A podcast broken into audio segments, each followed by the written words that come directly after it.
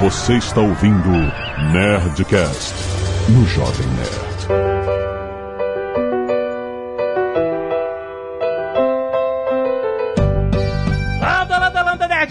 Aqui é Alexandre Antônio do Jovem Nerd. Toda vez que eu vejo carpete, eu penso em Chile. Aqui é o Mônega e ursos comem beterrabas.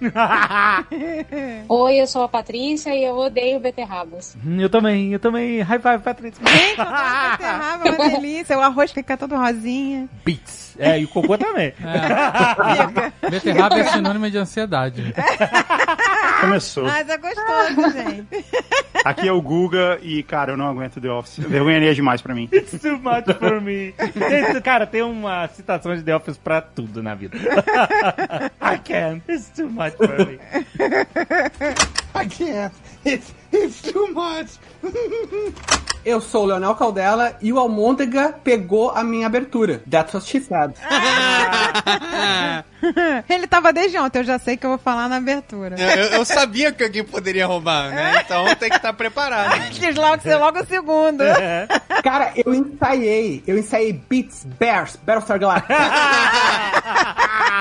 Eu falar Battlestar Galactica rápido assim, eu fiquei na frente do espelho, pô. Competição no escritório, é assim É mesmo. assim mesmo. André fechou a venda antes. Pois, aqui é a portuguesa e Hey, Mr. Scott, what you gonna do? What you gonna do to make your dreams come true? Melhor parte. Essa foi a parte que eu não aguentei. Foi difícil assistir isso, gente. Eu tava com muito desespero. Nessa hora era muita. Foi vergonha ali a máxima que eu já assisti em toda a minha vida. Tem toda uma comunidade na internet que é não conseguimos assistir Scott Stotts. Cara, eu sou uma dela. É muito difícil, foi muito difícil. É, eu faço parte também. Aqui é o Azagal e eu não consigo entender por que, que o Guga não gosta de The Office. Eu também. É maravilhoso. Muito bem, nerds! Estamos aqui, um dos Nerdcasts mais pedidos da história. The Office está aqui. Ai, todo Nerdcast é um dos mais, um dos mais pedidos Mas da a gente tá história. entregando os, quer dizer, os mais pedidos. Ah, Esse é um dos mais pedidos da quarentena, isso com Não, certeza. ó, exatamente, com certeza. Alguém falou, tweetou assim, olha, Nerdcast 128, sei lá. Jovem Nerd fala, Queen é foda, merece o Nerdcast só pra ele. 12 anos depois, os caras publicam o Nerdcast de Queen. Ai, eu amei, gente. Amei Nerdcast. Teve um filme antes. Teve um filme, fizeram um filme Exato, antes fizeram um filme inteiro.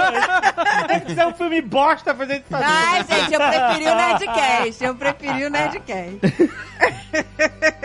E-mails! Canelada.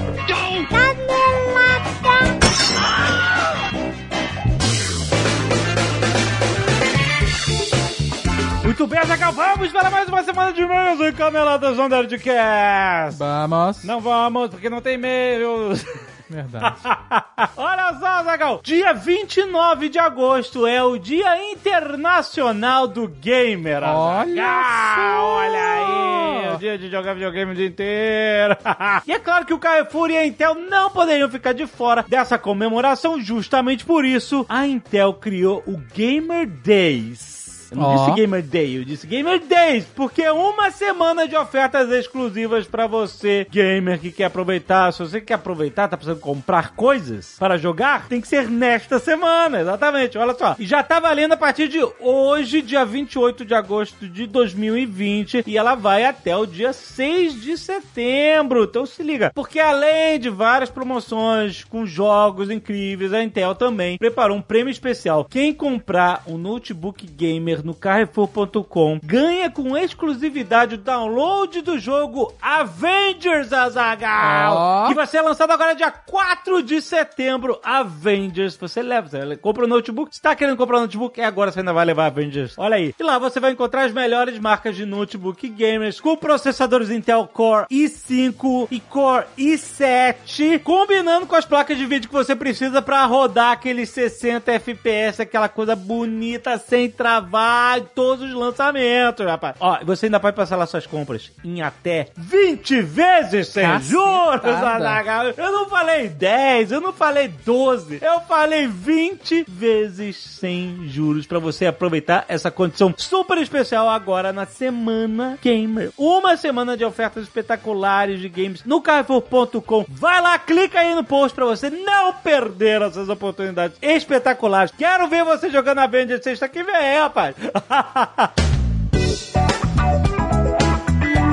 E hoje, Azagal, é dia de Nerdcast empreendedor. Sim. O papo de hoje está muito maneiro porque nós vamos falar de medo. Medo, medo que nós temos, todo mundo. Quem tem, Que cagaço, né? Que cagacinho, aquele aperto. quem tem, Tem medo. tem medo.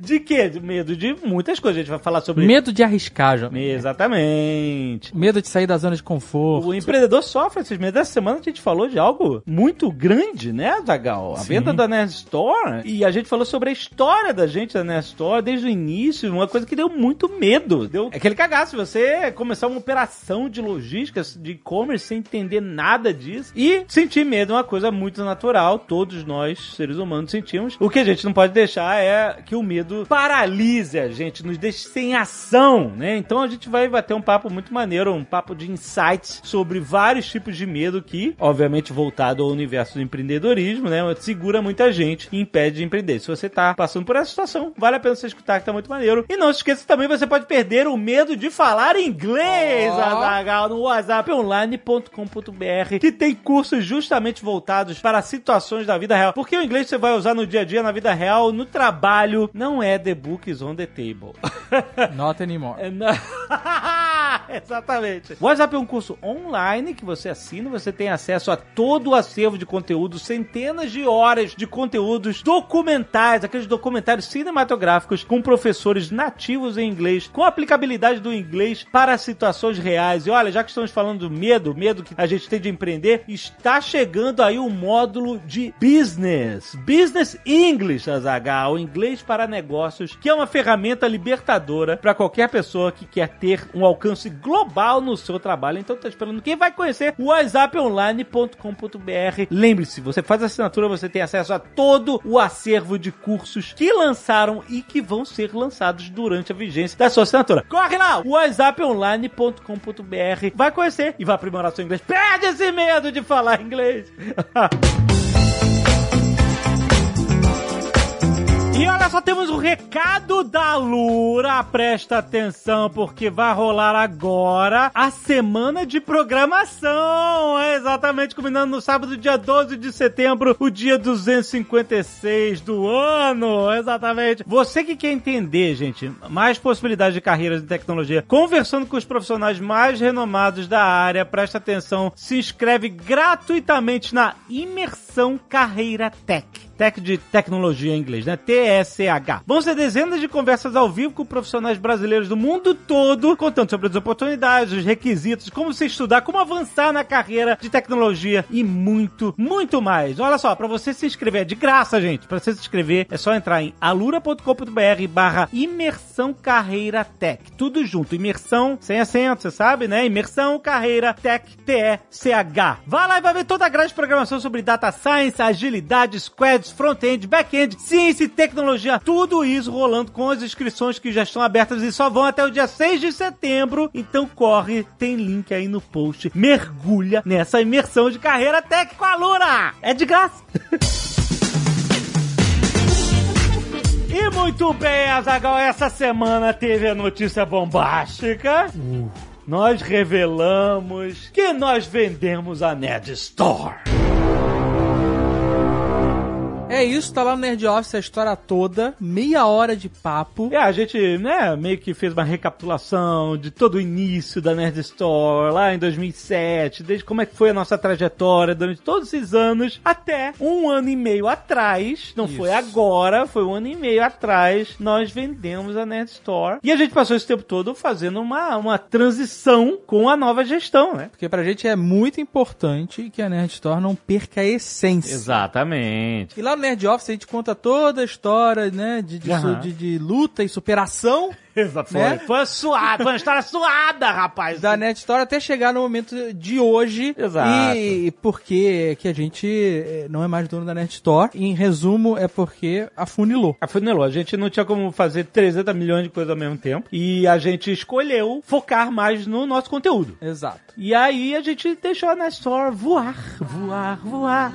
Subir, subir. Um adolescente. adolescente que tá ficando independente. É, exatamente. A gente decidiu se desapegar porque a gente teria mais tempo pra focar nos nossos projetos de conteúdo e a Nerd Store não ficaria empacada no seu crescimento porque nós não teríamos tempo de equilibrar tantos pratos ao mesmo tempo. E várias coisas que a gente sempre quis fazer, mas nunca conseguiu por justamente essa falta de tempo e de foco, já estão acontecendo. Exatamente. Por exemplo, a Nerd Store já está entregando em oito países Dobrou fora já. do Brasil. Já dobrou o número. Já de quarta dobrou? pra hoje, já quarta dobrou. pra hoje? Já dobrou o número. É sério isso? Eu Tô te falando, sabendo. tá aqui no Instagram. Caraca, 16 países? É isso. Nossa, olha só. Nerd Store Internacional, um pedido de anos dos Exato. clientes da Nerd Store, do pessoal que queria nossos produtos. O pessoal que mora fora do Brasil, né? Que fica pensando, pô, pelo amor de Deus, veio de pra Tá mim. aí, já tá, já é uma realidade. Caraca, que maneiro. Mudança do centro de distribuição pra São Paulo. pra São Paulo, Algo que a gente justamente. sempre quis também, porque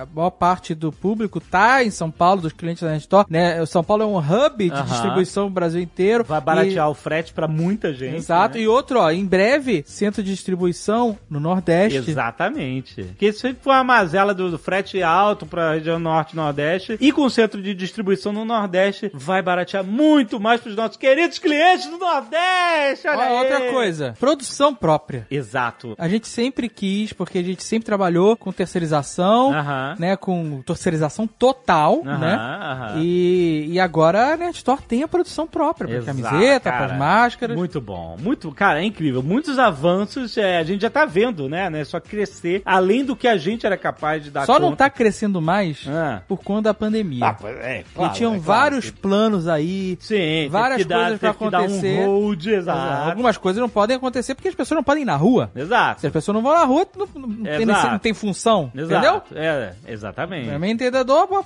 meia palavra basta. meia gaguejada basta.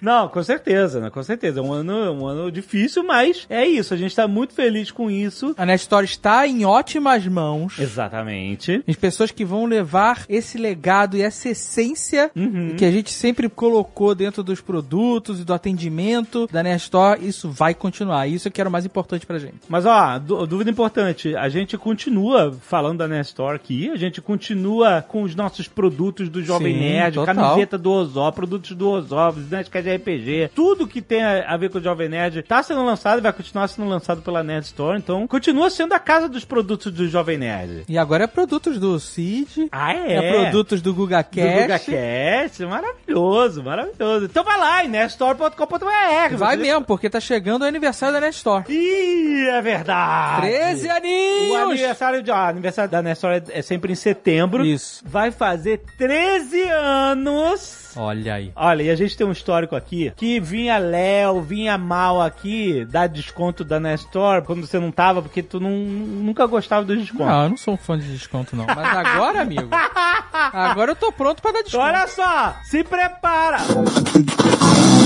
Ô, Léo, o que, que você tá fazendo aí? Se prepara, porque do dia 1 de setembro até o final do mês, estamos falando que é o mês inteiro de aniversário, vai ter camiseta com desconto de até.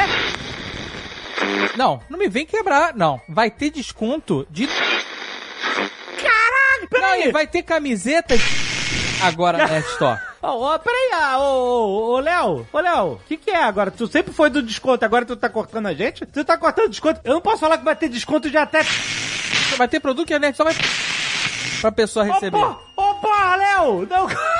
O Anderson comprou o Léo. O Léo não deixa de falar o desconto. Porra! Ô, Léo! Vai ter desconto na Nerd Store sim, que agora eles... Agora eles que se dando com a margem de lucro. Vai ter tudo. Ah, tá... Eu não sei o que a Nerd Store mandou fazer aqui, mas é isso. Dia de 1 de setembro até o final do mês vai ter uma cacetada de desconto.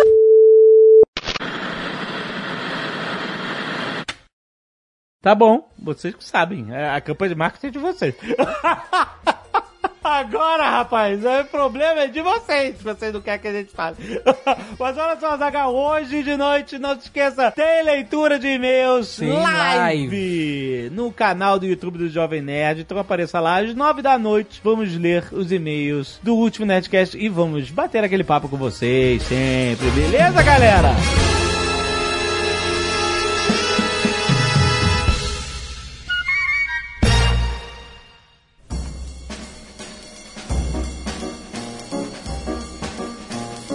Gente, a gente vai focar no The Office americano. O Leonel viu o, o O- Blade, né? Eu vi. É uma minissérie de 12 episódios, né? Do, britânica, né? É. Só 12? Só. É metade de uma temporada, é o seriado inteiro. A origem do The Office é, é muito louca. Ela foi uma criação do Rick Gervais e do Stephen Merchant. O Stephen Merchant, quem viu Jojo Rabbit recentemente, ele é o cara que faz aquele nazista altão. Que gente, é maravilhoso o Jojo Rabbit. É, então sabe aquele que fica high Muito Hitler. engraçado. Esse é o parceiro do Rick Gervais. E olha só que louco, o The Office ele nasceu como praticamente uma metalinguagem. Por quê? O Stephen Merchant estava fazendo um, um programa de trainee de assistente de produção na BBC. E o Rick Gervais era um luxo desconhecido também, o cara que escrevia, etc. e. E aí, um dos projetos desse programa de trainee era criar uma mini produção, uma produção rápida, assim, para entender como é que funciona todo o processo de criação de- e produção de televisão. E aí ele conheceu o Rick Gervais, e o Rick Gervais tinha essa ideia de fazer um, um filminho com um chefe insuportável e tal. E eles filmaram, ele Não, sendo... um chefe insuportável que se acha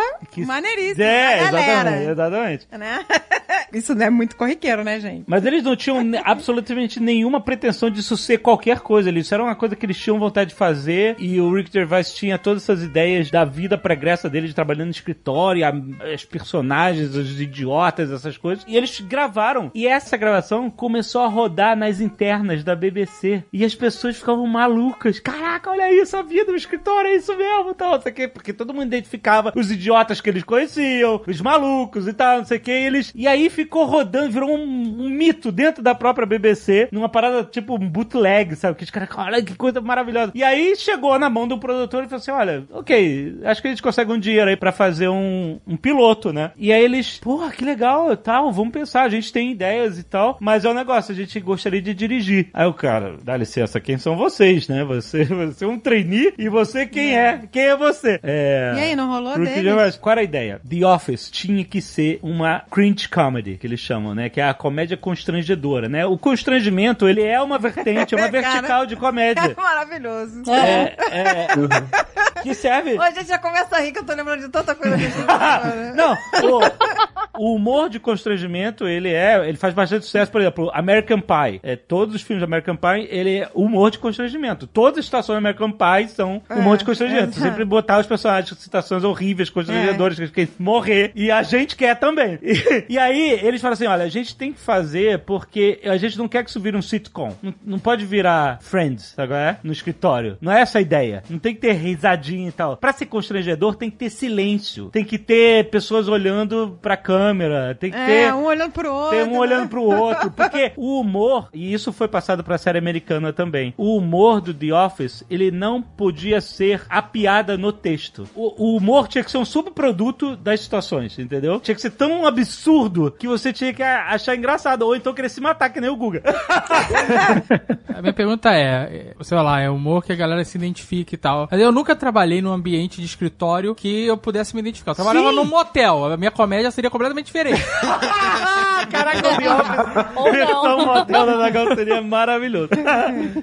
Mas, por exemplo, Guga, você não se identifica e você não acha legal ver esses estereótipos que você via e... Ou Patrícia? Cara, não, não, E é cara. muito bom. Não, é eu muito- procurei a câmera várias vezes na minha vida já pra olhar. Oi, gente, eu acho que eu devo ser tipo um Michael Scott, eu não sei. Porque eu acho que todo mundo me adora.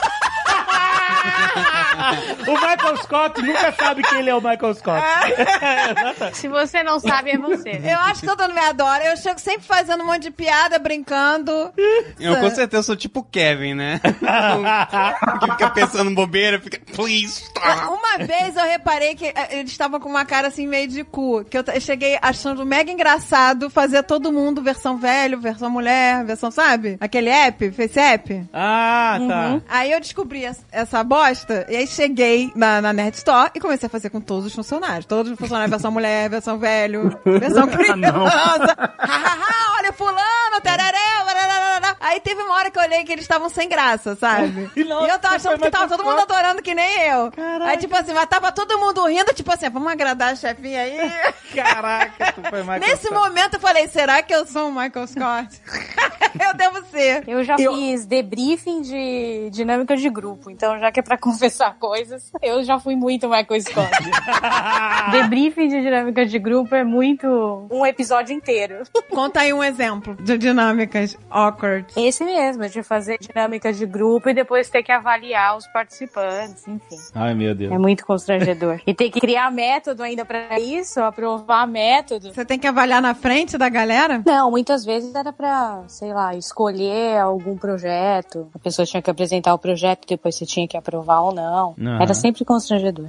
As reuniões pra fazer isso geralmente envolviam a RH, comunicação interna, processos, projetos e sustentabilidade. Então vocês podem imaginar o que que virava. Nossa. Então você viveu The Office raiz, né? Sim. Bears beats Battlestar Galactica. O negócio que o Azagal falou é muito pertinente porque na BBC eles falaram que houve muita ide- identificação com as situações, etc. lá e o pessoal das internas adorou. Mas o The Office mesmo, se você para pensar, ele não necessariamente precisa de identificação. Eu, como trabalhei num lugar que eu tinha um chefe que era o Michael Scott, eu vi muita, muita loucura na minha frente. Eu vi a situação que eu já contei aqui na empresa que eu trabalhava. Foi uma das situações mais The Office que eu já vi na minha vida, que é, teve uma palestra antitabagista, pessoa falando sobre perigos de, de cigarro, etc. E tinha um cara vestido de cigarro gigante. Caralho, meu. Isso já é The Office pra caralho. É, é muito E aí... E aí... bizarro. Mas era um cara do escritório ou era alguém que ve- veio pra. Não, não, não, não. Era uma consultoria, uma galera que veio de fora pra dar palestra. Era o entendeu? Creed, né? Vestido de cigarro. E aí tinha. Sabe, você imagina? Imagina um cigarro em pé, assim, gigante, e aí um buraco e a cara pintada E a de cara branca. pintada-?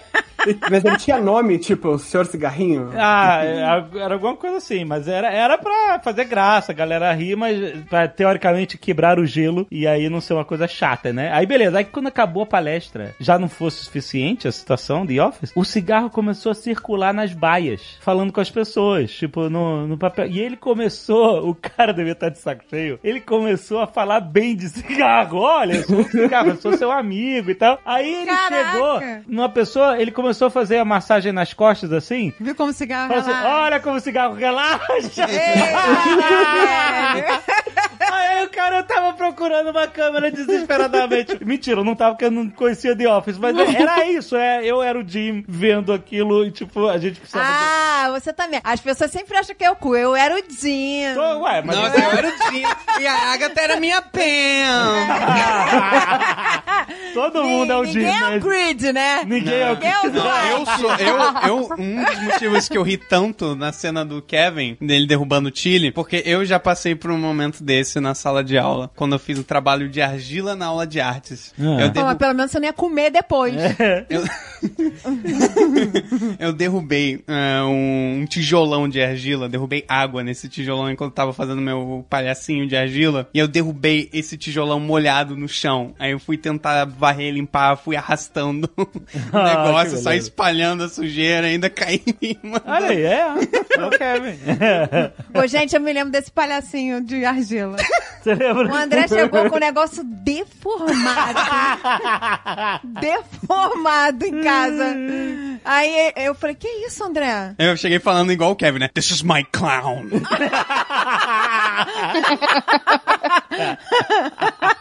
André adora o Kevin. né? My teacher says it's awesome.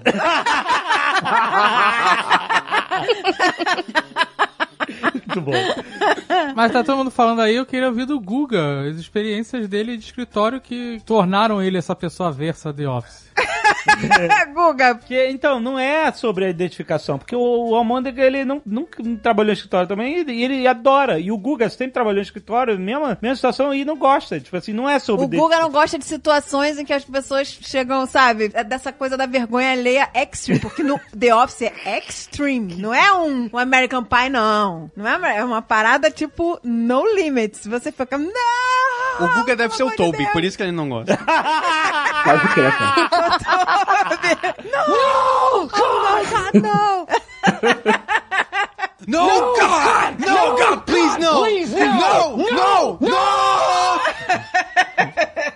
Nem precisa de botar, botar os clipes, né, cara? Essa, essa, É, não precisa. O constrangimento já é aquilo. Gente, vários momentos da série a gente fica assim, não, não, não, não, não, É, não. não, por favor, não. Guga, de Deus, não. conte os seus momentos. Não, não, não. O que, que aconteceu? Você tentou ver, Guga? Guga desistiu, saiu. Toca abertura, É né, Del? O Guga não aguentou. Ele não Ele aguentou. aguentou O. Guga não aguentou. Bears beats Battlestar Galactica. E o legal é que o David Brandt, que é a versão inglesa do Michael Scott, ele é baseado em várias coisas da vida real do Rick Gervais. Tipo, o Rick Gervais, quando ele era novo, ele queria ser o David Bowie, assim, procurar na internet tem uma foto dele, sabe, maquiado, fazendo pinta de, sabe, de alternativo gostosão, e ele queria ser músico e tal. E o David Brandt queria ser músico também, dizia que ele tinha uma banda lá, Foregone Conclusion. O Rick Gervais, ele lutava karatê, e o David Brandt dizia, nossa, eu sou muito foda no karatê. Então, se tu vai vendo os podcasts do Rick Gervais, tu vê que várias coisas da biografia dele, que ele começou a considerar ridícula, ele passou pro personagem. Aham. E que passaram pra vários personagens do The Office americano. Tipo, todo esse negócio do Dwight, do karatê, cara, vem do Rick Gervais, da vida dele. Que ele Aham. sabe, ele se achava o fodão do karatê, não sei o quê. Ou a coisa de ficar tocando instrumento em horários inapropriados e tal. Meu, é muito legal. Tu, tu vê que ele mesmo se reconheceu como sendo esse Michael Scott versão extreme e se botou lá, cara. Isso que eu acho genial, sabe? Todo mundo é o Michael Scott, pelo menos um pouco. É, todo mundo acha que né, é o máximo e tá arrasando. e todo mundo gosta. É uma vergonha cacete.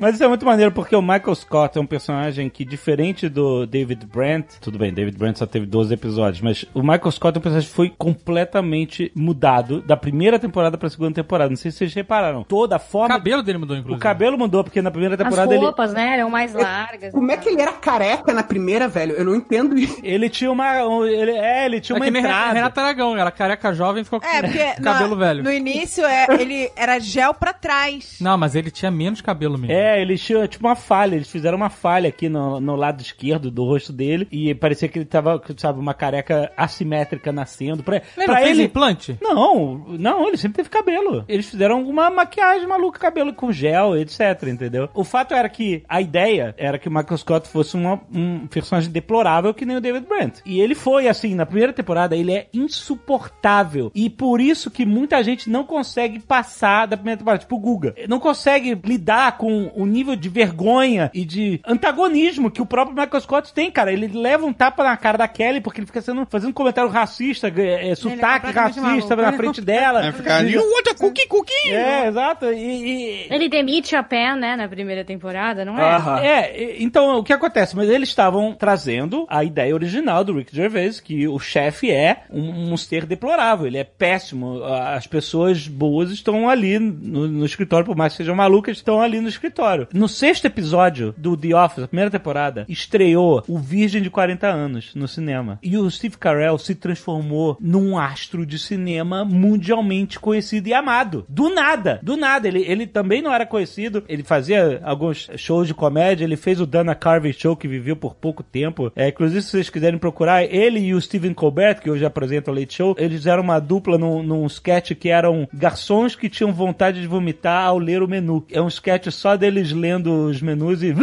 com vontade de vomitar. É muito engraçado. Não, mas peraí, peraí. Quando ele foi fazer The Office, ele já era conhecido. É, Não, mas ele ficou fazia conhecido- algumas pontas, é, essas É. coisas. Ele não era famoso. Ele explodiu mesmo durante a primeira temporada do The Office com um vídeo de 40 anos. Ele fez uma ponta no âncora nessa, nessa época. Então, é, a primeira vez que eh, a maioria das pessoas viu o Steve Carell foi no Âncora, na- no Âncora não. Não, foi naquele do Jim Carrey. No do Jim Carrey. Que ele é, Jim Carrey é Deus. Ah, É, como é que é o nome desse filme? O... Oh, O my. Todo-Poderoso. Todo Poderoso. E eu lembro que eu, eu falei assim, caramba, eu não acredito que eu vi um filme do Jim Foi a parte que Carrey. eu mais ri. E foi a parte que a gente mais riu, Foi foi, ele. Carell. Foi ele fazendo...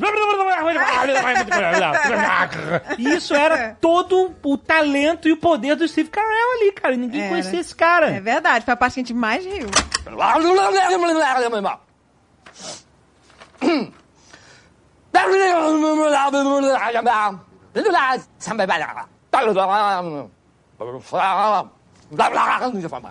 Foi a melhor parte do filme. Mas aí no vídeo de 40 anos ele explodiu como uma estrela. E o produtor americano falou assim: galera, a gente tem que aproveitar o carisma desse cara. Porque todo mundo ama ele. E a gente tá fazendo um programa, que- um show que todo mundo vai odiar ele. A gente vai acabar sendo cancelado. A gente não pode ser cancelado porque esse cara é uma mega estrela. Então a gente tem que fazer esse personagem ser mais agradável, mais likable. Ele tem que ser um pouco menos terrível. E os roteiristas. É, eles- transformaram ele num cara um pouco mais sem noção, um pouco menos cruel. Exatamente, exatamente. Eles deram pro Michael Scott uma motivação que a gente considera boa, né? Porque a motivação dele na primeira temporada é que ele quer ser famoso, ele quer ser fodão no escritório, ele quer. Ele quer ser amado pelo todo É. mundo, né? É, que nem o David Brent. E a partir da segunda temporada ele quer uma família. É, primeiro ele, Ele quer realmente- ter poder, né? Depois ele quer ter Exato. amigos, né? É verdade. Ele passa a considerar o pessoal do escritório como família e o tudo que ele quer na vida é família. Isso muda completamente o personagem, porque é uma coisa que todo mundo quer. Muda tudo, muda tudo. Tanto que eles trazem um personagem que é esse super escrotão, que é o amigo do Michael Scott, aquele careca. É, É, É esse, o Todd Packer, né? esse, esse realmente supera em escrotidão, entendeu? Eu vi uma entrevista com os roteiristas e eles falando que eles todos se rebelaram quanto produtor. Ele falou assim: Caraca, você tá- vai destruir o personagem. Esse não é a essência do personagem original. Você vai diluir o personagem, vai, vai descaracterizar o personagem. Mas ele falou assim: Beleza, olha, vamos fazer o seguinte: a gente pode fazer com que as pessoas do escritório sejam 10% mais legais com o Michael Scott e o Michael Scott seja 10% mais legais com eles. E aí o que acontece? No final de todo episódio, eles criaram uma regra de. Ou seja, continua com o Michael Scott sendo um sem noção, um escroto, um imbecil, mas sempre no final você tem um, um pequeno lapso de esperança de que ele é uma pessoa legal, que ele pode ser uma pessoa melhor, entendeu? E você vai ver como eles vão colocando isso nos episódios. E o episódio mais significativo desses é um episódio, vocês, não sei se vocês lembram, que ele, eles vão num bar, todo mundo do escritório, e o Michael Scott começa a cantar no karaokê, tá todo mundo achando graça, e aí ele começa a ser zoado por um cara genérico do bar, que tá sendo mais perverso do que ele é com qualquer pessoa, jogando coisa nele e tal. É o episódio dos Dandies, esse aí, cara, que ele apresenta. É do Dandy. É. É do É Dandy. É melhores muito bom o. Dandy. E ele, e o Michael Scott, ou seja, o Michael Scott passa o episódio inteiro sendo o Michael Scott, mas de repente, quando ele começa a ser humilhado, todo mundo defende o Michael Scott e começa a, a estimular ele, a bater palma e tal. E aí há uma conexão humana entre ele e todo mundo e a gente. E é isso que muda o personagem. E a gente passa a ver o Michael Scott diferente, não como um antagonista, mas como alguém absolutamente sem noção, mas que Tem boas intenções. que tem um ser humano de verdade ali. Então, o Michael Scott, ele deixou de ser um arquétipo de um escroto pra ser um ser humano real, muito mais real. É. Ele passa a ser só um sem noção. Em vários momentos, e- ele é um das- uma das pessoas mais fofas. Sim, tem você fala, momentos. nossa, que fofo. E a Pen muitas vezes fez o papel de dar alguma noção pra ele, né? A Pen Exato. sempre fazia isso, de trazer ele um pouco pra, olha, não faz isso, não vai dar certo, melhor não. Ela sempre teve, deu algum equilíbrio pra, pra falta de noção dele. Tem um episódio que a Pen, ela faz uma exposição lá da- do- Nossa, é muito da- das artes dela e ela chama todo mundo. É muito triste. E ninguém vai. Ela Não, chama vai o Oscar e o Oscar ainda critica, né? O. Oscar é o Oscar. O namorado do Oscar fala assim, não, não, mas ela não é tão boa quanto Van Gogh. E aí o Michael Scott chega e fica super orgulhoso dela, compra e manda botar É. no quadro e põe lá na Dunder Mifflin. Ele, ele fica super feliz. E aí aquele momento Ela abraça ele, né? Muito fofo. foi muito fofo. Ela abraça, ela chora, ela, ela, né? E a gente acha ele fofo. É, só que depois no abraço ele tem uma ereção, né? Sério? É sério, hein? E aí ela sai do abraço Não tem que ser uma parte que estraga tudo. Essa hora o, o Guga sai, entendeu? O Guga chega. Mas eu le- eu lembro que tem uma hora que. Eu acho que eles estão numa feira de profissões ou qualquer coisa assim. E aí a- ele fala pra alguém alguma coisa sobre a Pan. Ele fala assim: Ah, essa é a Pan, a pessoa maravilhosa, super competente, não sei o que lá. Mas eu nunca vou falar isso na frente dela. O Oscar vira pra ele e fala assim: Por que não?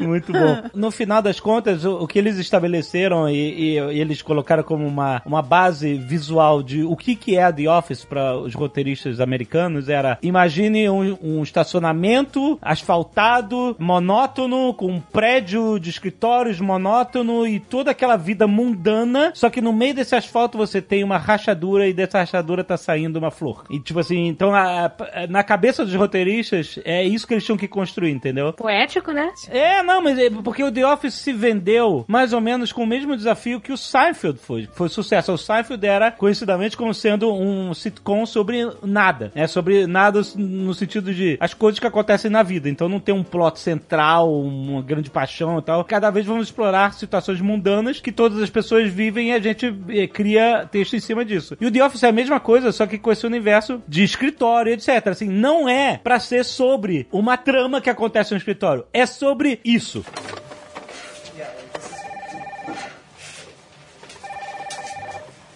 É quase como se o escritório fosse um personagem, né? Exatamente. E, É um cotidiano. e né? aí vai acontecer as situações. Daí eles vão explorar as situações malucas e, e, e, obviamente, trazer a comédia em cima disso. Mas, essencialmente, é um desafio. Tanto que a principal premissa de a método de filmagem é que tá sendo feito um documentário. As câmeras estão lá de verdade, né? A gente não vê os caras, até o final, nas últimas temporadas aparecem os caras. Sim, né? mostra um dos cameramans, né? O cara do microfone, Sim. né? e tal. Não, tem um deles que fica. Que ele de faz um papel, né? Que ele... Tem um crush pela Pam, né? Que É. tem um crush pela Pen e ele intervém, né, no, no É, momento da série. Mas até esse momento, eles eram sujeitos ocultos, mas estão lá. Não é que tem uma câmera escondida e tal. É, ah, claro que eles roubavam um pouquinho em algumas horas. Mas não tem a história que essa câmera escondida era um documentário porque alguém tinha morrido no escritório? Então, isso é uma teoria de fã que nasceu é, de que um dos membros tinha se matado, que a Phyllis, é, quando eles mencionam alguém, a Phyllis mostra, ela faz assim com a, a mão no pescoço, né? Como se, o- ah, esse cara se matou. Né? É ver... Porra, é verdade, cara, tem razão. Não lembra disso? O que eu li é que era o, o Michael tava lendo é, reclamações, é,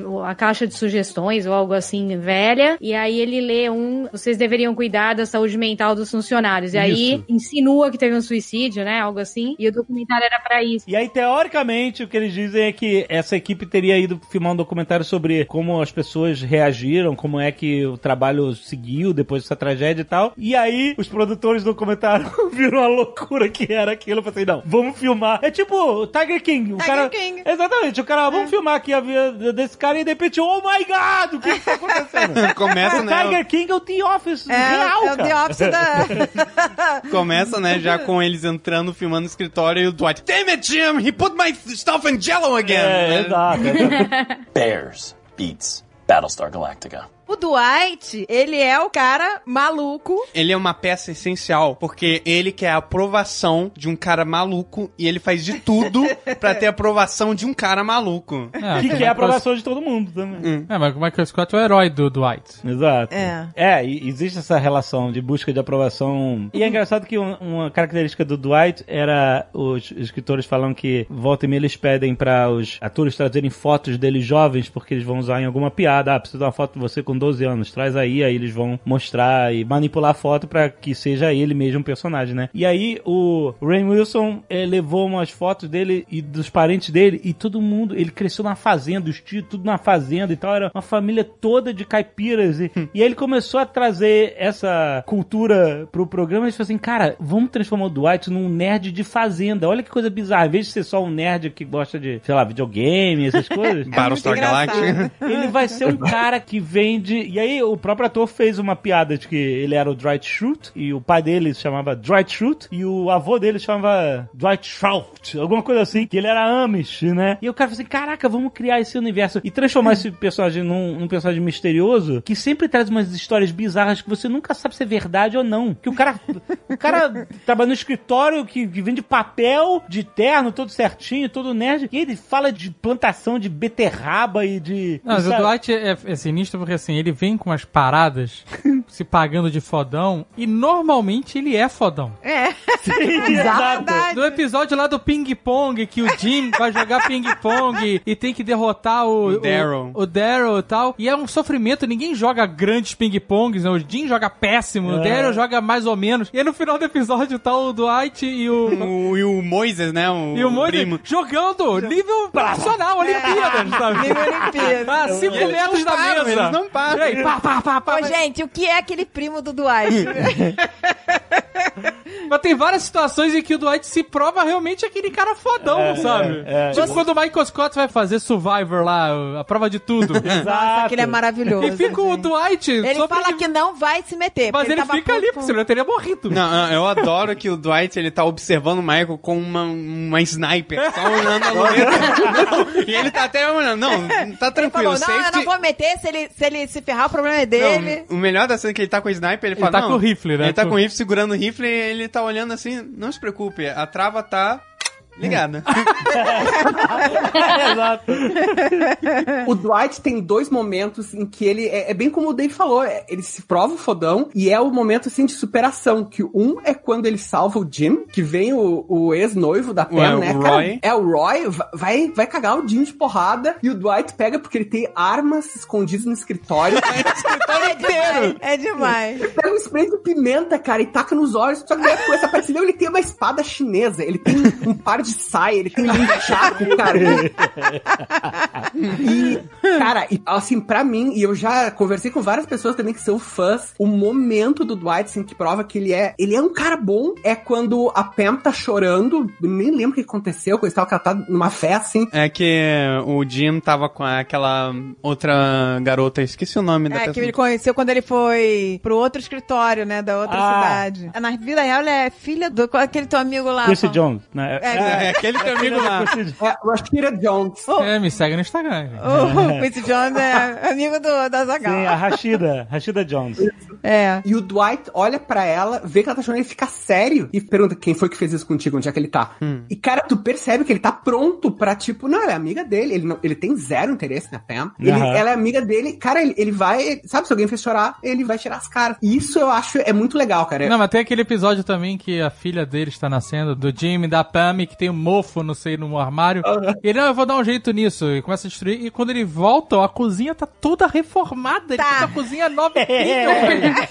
É verdade. É maneiro, né? Porque ele fica, não, o mofo é perigosíssimo, não sei o que, e ele quebra tudo, reforma tudo. O Jim mente, né? Falando que tinha bad bugs no quarto do hotel. E o Dwight vai lá limpar tudo e resolver a situação toda. Eu adoro que, tipo, até quando ele vai nas festas, né, na casa dos outros, ele fica inspecionando a casa dos outros, né, pra Aham. ver. Caraca, falar em festa na casa dos outros, cara. Aquele momento que o Michael Scott, que tem a festa na casa do Michael Scott, Ah, Dinner Party. que ele Nossa, mostra a televisão. essa é a que ele minha episódio TV de plasma, né, dele. TV de plasma, pareceu uma tela de Televisão de computador. palmo, cara. Cara, não, ó, Parece um videofone. a gente tem que fazer um parênteses porque é considerado por uma vastidão de fãs de The Office que o Dinner Party é o melhor episódio de The Office. Ele, é ele, é, ele é uma maestria do cringe, da vergonha alheia. É tipo assim, e ele pega, ele consegue pegar É demais, gente. pequenos detalhes de todos os personagens, principalmente do Michael Scott e da Jen. E eles, cara, eu tava revendo, ele é uma perfeição de roteiro. O que, o que acontece é que no episódio anterior. A Jen também faz parte desse plano de fazer o, o Michael Scott ser mais likeable, Sim, né? Porque sim. ela é super evil. É, exatamente. Todo mundo fica bonzinho perto da Jen, né, cara? Aquela mulher faz o. Michael Scott fazer vasectomia. Fazer desfazer, fazer, e fazer fazer novo. vazio de novo. E é nesse episódio que a Jen aparece na frente da lareira de vermelho com o fogo atrás, como se ela fosse o diabo, né? Nesse episódio, inclusive. Mas é porque no episódio anterior ela tava ameaçando de processar a Dunder Mifflin, né? ela, ela perdeu o emprego e tal, não sei o quê. E o Michael Scott meio que ficou Estragou do lado tudo. da Dunder Mifflin. É, estragou tudo, Ele né? estragou tudo. E- e aí- ele não aguentou na hora de falar pros advogados, ele falou That's what she said. How long have you known Ms. Levinson? Six years and two months. And you were directly under her the entire time? That's what she said. Excuse me?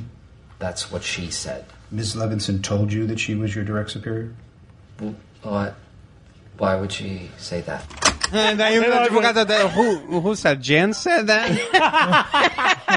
o advogado fica entendendo quem. Aí ela That's tava pé da vida com ele. E aí eles decidem chamar as pessoas pra esse jantar, né? E, cara, todas as cenas são muito custas do início ao fim. Ele exemplo, começa na chegada, quando o Jimmy e a Pam chegam, a Pam oferece um vinho pra, ó, trouxe um vinho de presente e tal. Aí a Jen fala, ai, vai ser ótimo pra cozinhar, sabe? Tipo, Nossa, e aí a Pam faz uma, Nossa. olha- uma cara pra câmera, cara. Veja só a cara que ela faz pra câmera de constrangedor. E aí eles vão fazer um tour da casa. E Aí aí mostra cam- É nesse episódio que mostra a caminha do Michael mostra a Scott. caminha do Michael Scott. É. Não, tem aquele neon também. cama. Tem aquele neon, né? Que o Michael Scott é vidrado naquele neon dele do, eh, de bar, né? Esqueci o nome, que tem a mulher o com um neon. copo de cerveja É. lá, acendendo, fazendo barulho. e- Esse, esse é quando a briga explode, mas um pouco antes, quando eles vão subir a escada, a Jen fala mal do carpete, que a escada deles tinha carpete. Aí ela, olha só, cara, é muita sutileza. Ela vai esculacha a escada do carpete. Olha, desculpe que a gente não conseguiu, tal, tá,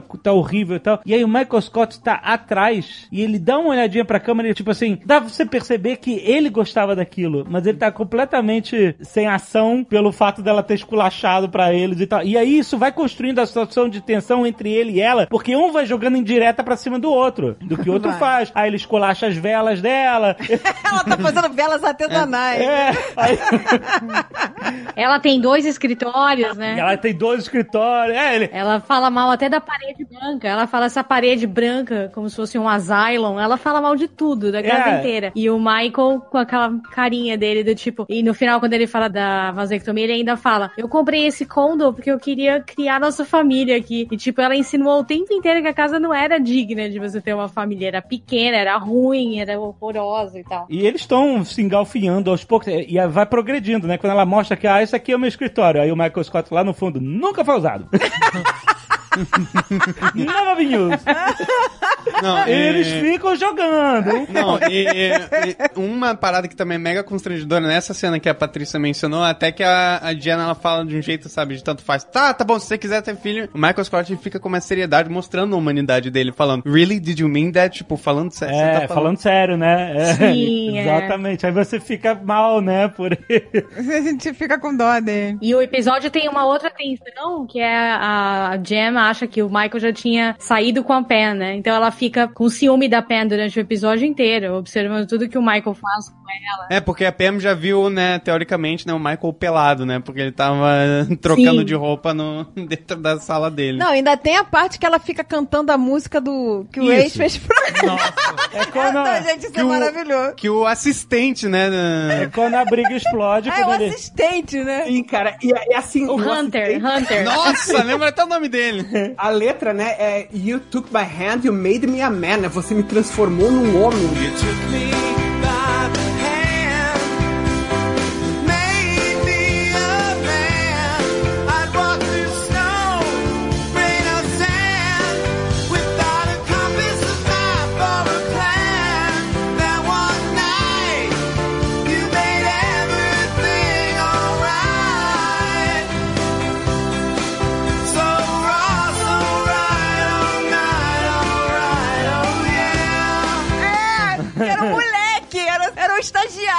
É, exato.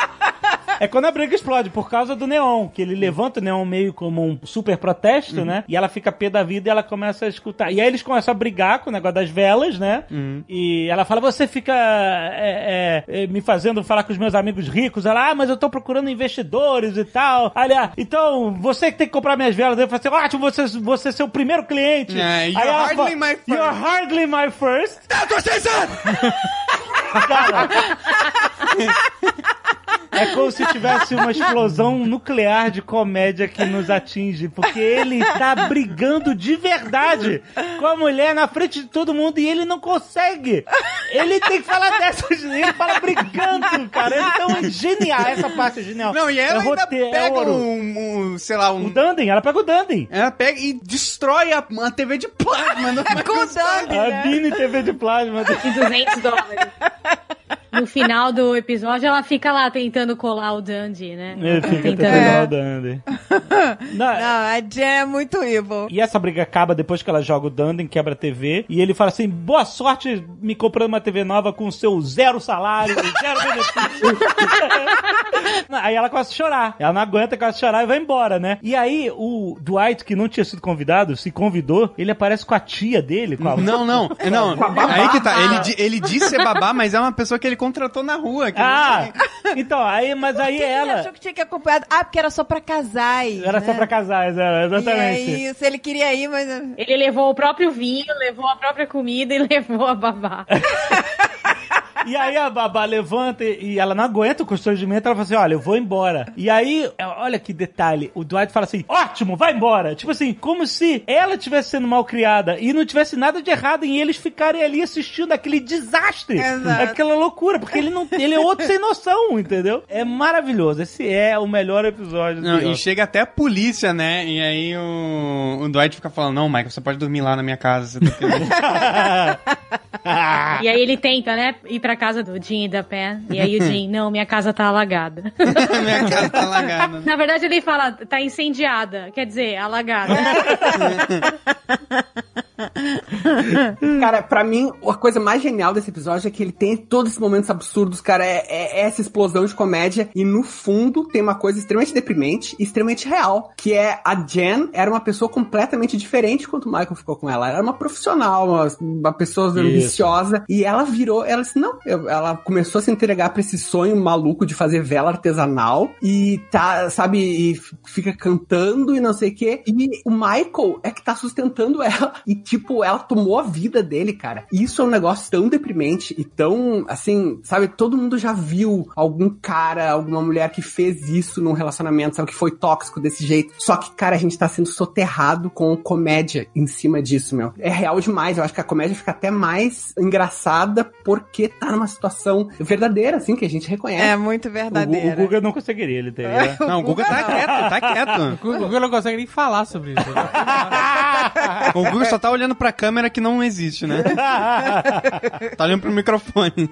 Isso é outra parada genial do The Office, que é a linguagem, né? Em vez de uma, uma trilha sonora de risadas, tem o close no personagem e o personagem olhando pra câmera. E, e isso toma um lugar, né? Ele pontua a piada. Pontua. Totalmente. Total. Total. Porque todas as E olhas. geralmente é a cara do Jim, né? É, Não, mas assim, o Dwight também olha pra câmera, mas é engraçado, porque o Jim, ele, ele, ele tem vários é, momentos, né? Tem vezes que ele tá olhando constrangido. Ah, o Jim tá sempre olhando com o olho Tem, ele, arregalado. ele tá tipo, assustado. em Tem vezes que ele tá olhando com a cara de eu avisei, eu sabia que ia dar essa merda. É. Ó, É. Mas o, o Dwight, ele sempre olha pra câmera meio desafiante, né? Sim. Ou perverso, sabe? Não, Desafiante o ou perverso. Dwight olha com malícia. Sempre que ele tem alguma coisa. Tem, tanto que tem um episódio que ele e o Jim estão discutindo, são um fazendo um prank em cima do outro. E aí o Jim acha que ele falou alguma coisa que o Dwight caiu na coisa. Aí o Jim olha pra câmera com aquela cara dele. Aí a câmera foca, desfoca o Jim e foca no Dwight. E o Dwight olha pra câmera porque assim, ele tá caindo na minha. Ele olha com aquela cara dele É. de malícia, né? Normalmente, o Dwight olha com essa malícia de que ele tá aprontando alguma coisa. O Michael Scott olha procurando aprovação, É, muitas exato. vezes, um olhar né? quase Uhum. perdido. É, ou quando ele fez merda e ele olha com meio com desespero. É. Ou quando ele acha que deu um,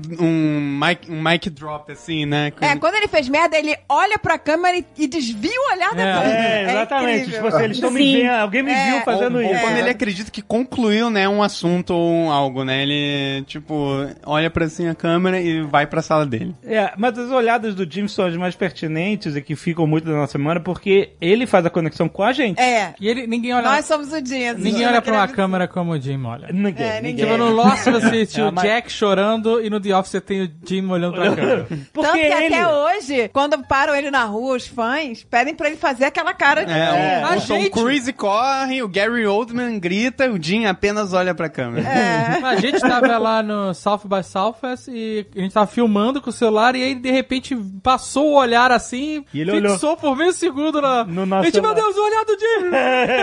É, É, o fã John é tudo babaca mesmo, né? Mas então, Era o a-. o, o, o que o, John Krasinski faz maravilhosamente bem é falar mil palavras com cada tipo de olhar dele, entendeu? Porque você consegue entender exatamente o que ele tá querendo dizer em cada tipo de olhar. Às vezes ele provoca o Michael pra ele falar alguma coisa bizarra e o Michael vai, cai na dele, aí ele olha, tipo, caraca, é isso mesmo? É. Às vezes é, o Michael fala uma coisa tão absurda que, tipo, ele, ele olha pra você procurando, tipo assim, você viu isso? Você entendeu isso? Você viu o que eu estou passando aqui, entendeu? Ele procura normalidade, ele procura a- uma conexão com a realidade naquele ambiente de loucura que ele tá. E é simplesmente maravilhoso sempre, né, cara? Porque ele sabe falar com o olhar diversas coisas diferentes. Vocês já viram aquele site que tem todas as olhadas pra câmera indexadas por emoção? Ah, indexado por emoção? existe isso? Você coloca a emoção lá, por exemplo, happy. Aí você aperta o play e ele fica aparecendo só as cenas de olhada que significam happiness, entendeu? Tem Aham. várias emoções lá. É muito viciante. Nossa, gente, que site é esse? É The Office Stare Machine. Ah, Excelente. É muito bom. E o mesmo cara que fez essa indexação, ele fez um outro também, que é o The Office The Time Machine. Eles falam que tem referências de 6 mil anos em algum lugar do The Office. Então tem, por exemplo, se você colo- eu coloquei o, o ano do meu aniversário, aparece o episódio que tem uma música que foi lançada no ano do meu aniversário, entendeu? Caraca. Nossa, caraca! Tem referências para 6 mil anos lá. É muito legal, é muito divertido e viciante, porque a indexação tá muito bem feita, assim. E é toda por vídeo, então é bem divertido de ficar vendo. Você fica vendo clipes, né, na verdade. De... Nossa, já viu o que, que eu vou ficar até de madrugada fazendo, né? Vai, vai. Caraca, ele vai indo de vídeo a vídeo. Ó, eu botei aqui, ó. É, happy, deixa eu ver. É, ironic. Coloca Surprise, por exemplo, aí você vai ver várias do próprio Jim. É muito divertido. Surprise. Olha lá. Caraca, que maravilhoso. Aí vai indo de vídeo a vídeo. Isso, só os clipezinhos. Caraca, muito bom. Muito bom.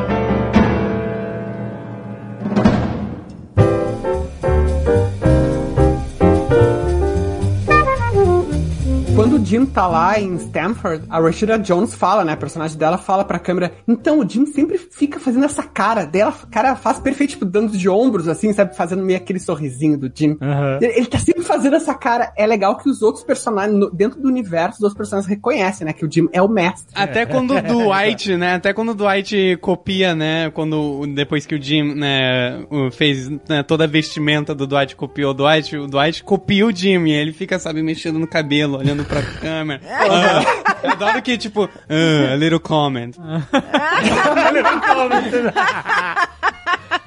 Mas é muito doido porque esse negócio de olhar pra câmera é quebrar a quarta parede, né? Mas ao mesmo tempo ele não quebra, porque, Porque ele tá olhando câmera- pra, não pra tá lá. gente, né? Pra câmera. Ele olha pra gente, mas a câmera existe, não é uma É. quebra de quarta parede. Exatamente. Tem, mas esse negócio de olhar pra câmera é muito bom, porque faz a conexão. Tem um- uma minissériezinha que a gente assistiu recentemente, Fleabag, que a garota ela olha o tempo todo pra câmera e faz um comentário, só que ela fala com a câmera. Quarta parede mesmo. É. É. Quebrando a quarta parede. Ela é, quebra e fala e comenta sobre a aham. Situação. Fala, Só que aí tem um personagem que é o único que vê que ela tá fazendo isso e fala: O que, que você tá fazendo? Ah, maneiro. Só que ele não vê ela falar. Ele É. só vê, ele fala assim: o que, que foi isso? Ela o quê? Essa ausência? Parecia que você não tava. Ah, uma ausência. Muito bom, excelente. É. É muito bom. E aí ela, vai- e ela faz muito assim. Às vezes ela tá tendo diálogos e entre uma frase e outra ela tá falando com a câmera. Aham. Ela tá falando com a pessoa, ela olha, complementa uma coisa sarcástica, ela fala com a pessa e complementa, não sabe? Maneiro. E aí é, ela tá conversando com ele, faz isso, ele, de novo, você acabou de fazer, aí você tá fazendo outra vez. Muito legal. Sabe quem quebrava direto a quarta parede? O Seu Madruga, lembra? Ele direto olhava pra câmera. Tinha outros personagens também olhavam, mas o Seu Madruga olhava bastante pra câmera. Quando ah, ouvia algum desaforo, ele olhava pra câmera e fazia aquela cara dele, era bem legal essa quebra. Agora Mas- você estava falando da Jam, né, que a carreira é, acabou, ela foi vender vela, sei lá, e ficou meio maluca. Mas depois ela dá a volta por cima. Mas vocês perceberam que todos os chefes do Michael Scott enlouquecem em algum momento? É. Sim. Todos, todos são desconstruídos, A- todos. Aquele outro que O era... David Wallace. O David David Wallace. Wallace. O cara fica um lixão, tocando bateria Saque- em casa de a mess, what a mess. What you gonna do? You're gonna take out your suck it and your suck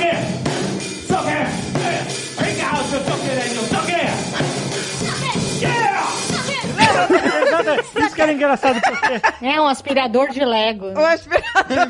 porque a gente conhecia... Exatamente. A gente conhecia o Michael Scott, o maluco, e aí os chefes... A gente achava que os caras Era, eram foda. era um contraste enorme, porque era, os chefes eram reais. O Michael Scott era, era uma caricatura, É. e os chefes eram reais, sérios, corporativos, Exato. etc. E aí pronto, aí a Jen é desconstruída, fica maluca e tal. Aí é, ela sai e entra o David Wallace também. Cara grande, cara alto, corporativo, etc. se- Sempre sério, etc. E o cara pira. E eu vou te falar, na vida real é assim. É assim, exatamente. É assim, você olha um cara, você acha que ele é super Aham. fodão. você- Se você chega mais próximo, tem Exa- mais intimidade, você vê. exa- é maluquice. Caraca! Exatamente. Como É- pode? Por incrível que pareça, isso é muito mais real do É que... muito mais real. Até o Ryan, né? Quando o Ryan vira o chefe do Michael Scott. Cara, e o estagiário que vira chefe. É, O estagiário que vira chefe, ele fica maluco, ele fica depois do Wolf.com, que depois que ele foi preso, né, vai, tenta fazer aquele aplicativo maluco dele, ele trabalha até num boliche por um tempo, e o Michael Scott ele nem insiste nele, ele fala, he's like the son I never had, I will die for him. E ele passou ele pra trás, né? O, o- É, o Passou, Ryan... ele, É. o Ryan não tem escrúpulos, gente. O Ryan é um cara bem babaca.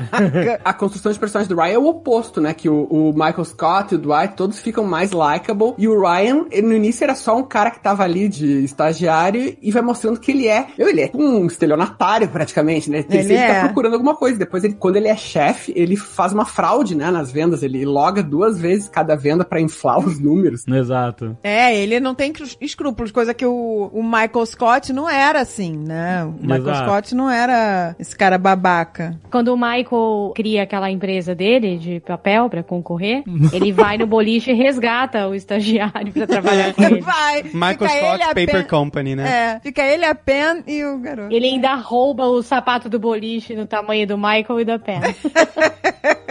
Eles abrem a concorrência num armário dentro do mesmo prédio, cara. Não, eu, eu acho engraçado que o Michael Scott, né, ele faz, né, no início até a casa dele, né, como empresa, e eles recebem uma cartinha, e a Pam, né, que vai junto com o Michael, fica feliz, ah, nossa primeira carta pra Michael Scott Paper Company. Aí os caras falando que não podem abrir uma empresa num, num condomínio de residência, sabe?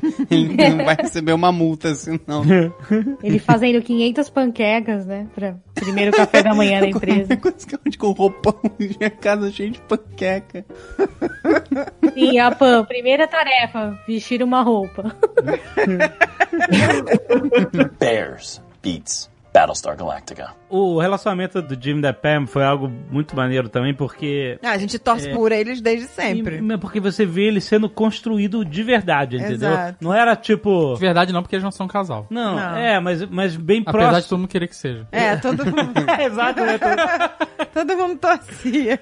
Os próprios escritores falaram que eles eram todos escritores de comédia, então eles não estão acostumados a escrever sobre relacionamento. E aí o produtor falou assim, cara, vocês têm que fazer a coisa acontecer como na vida real. Ela é awkward, ela é, tipo assim, não é, sabe, não é o Anakin e a Padme que eles têm que virar um casal porque eles têm que ter filhos, o Luke Skywalker e a, e a Leia. E aí acabou se transformando o casal mais cringe da história do cinema. Um casal que não tinha nada a ver um com o outro, mas que eles só ficaram juntos porque o roteirista mandou. Tem que ser natural, tem que ter trancos e barrancos. Eles vivem um universo diário de viver naquele escritório e eles têm em comum uma coisa: os dois são as únicas pessoas que têm noção de alguma, sabe, da realidade. então essa é a conexão que eles têm. Então o Jim muitas vezes tá olhando pra câmera, mas muitas vezes ele tá olhando pra ela. Pra ela. Tipo, caraca, tu viu isso? Os dois, eles se unem pra Implicar pegar com- o implicar com o Dwight. É, sim, eles acabam virando um time lá. e É, aí vira um time. E não é forçado, porque ela tem um noivo, aí ele vai trabalhar em outro lugar, aí volta, aí não sei o que. Então fica uma coisa muito natural. e Quando eles ficam juntos, você tá literalmente torcendo. Cara, tipo, é uma comédia. Você se emociona, você torce pelos personagens, sabe? Eu já emocionei mesmo de, de chorar, sabe? Tipo, com algumas coisas bondosas que apareciam no Michael Scott, nos outros personagens e tal. A carta de recomendação que o Michael Scott escreve pro, Pro Dwight, Dwight, an- quando ele vai embora. Né? Nossa. É, eu não, vi- eu não vi esse episódio, eu vi, eu vi isso depois, é, antes de gravar, porque eu, eu não cheguei até o final da temporada do Michael Scott. Eu fiquei emocionado vendo o, o vídeo, tipo assim, eu não tava nem vendo o episódio inteiro, mas tipo, caraca, que personagem foda que é o Michael Scott, entendeu? Não, porque ele é uma é pessoa humana de verdade. No final de toda aquela loucura, de todo aquele esculacho, de tudo isso aqui, ele vai e escreve a carta de recomendação mais impossível. E o próprio Dwight estava lendo, achando que ele ia ser esculachado. Exato. E aí ele é surpreendido pelos elogios verdadeiros e tal. E aí no final ele ainda tenta fazer uma crítica à carta, né? Ele, ele fala. Hum, é tipo, é, o Dwight ainda olha pra. É, it's a little too much. Ele tenta achar uma crítica pra carta. Ele não conseguia, porque ele foi. Ele recebeu o que ele tanto queria desde o início daquela aprovação no Michael Scott. Foi incrível. Não, e até, né, que ele, ele vai, ele vai lendo, né, com, sabe, exaltação, falando, é, uma carta de recomendação, finalmente vamos ler, né, ver o que não vai dar. Ele vai lendo rápido, só que ele vai desacelerando até o final da Porque ele tá sendo surpreendido, exatamente. É. Aí, é tipo que. E eu gosto que a carta, o Michael Scott escreve do jeito que o Dwight gosta. é The most super supreme loyal.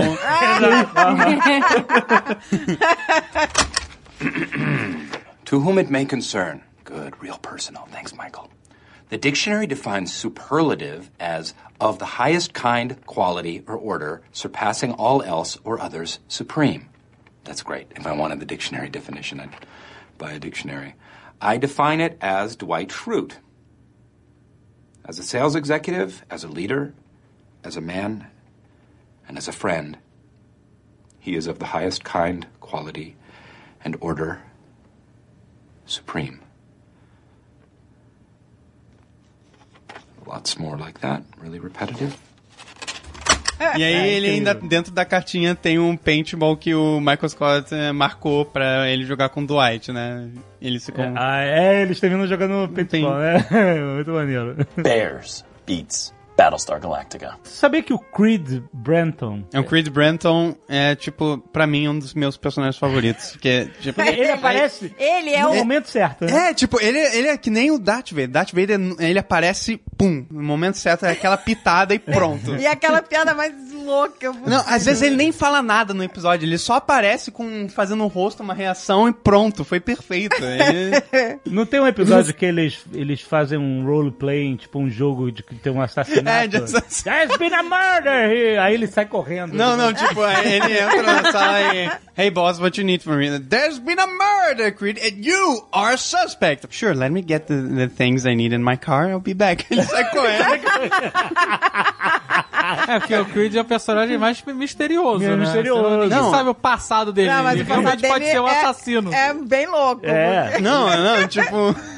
Vocês sabem que o nome do ator é Creed Bratton? É, exatamente. E ele foi músico numa banda hippie dos anos 60. Então ele tem alguma coisa em comum com o personagem o ator tem. Tanto que ele toca guitarra, né, em alguns momentos da série, né? Ele fica tocando guitarra de verdade lá no. É muito bom, muito No bom. último episódio ele aparece tocando violão e tal. Mas o Aham. cara faz plantação de broto de bambu na gaveta do escritório. Isso é imperdoável. Não, eu acho hilário que o tipo, o Dwight chega falando: você não tem os materiais necessários pra fazer uma estaca de eh, madeira pra matar vampiro. Ele abre a gaveta e fala: qual o tamanho? São entradas cirúrgicas no- nos episódios. E esse mistério do Creed é o que faz ele Não, gente, né? quando o Dwight faz o teste de incêndio lá pra treinar Nossa, maravilhoso. a galera do escritório, e a mulher tem um gato guardado dentro da gaveta. Não, essa cena, essa é uma das melhores cenas. É. Joga um gato pra cima, o gato cai de Ela, sem vendas, ela taca pra cima pro Oscar levar o gato.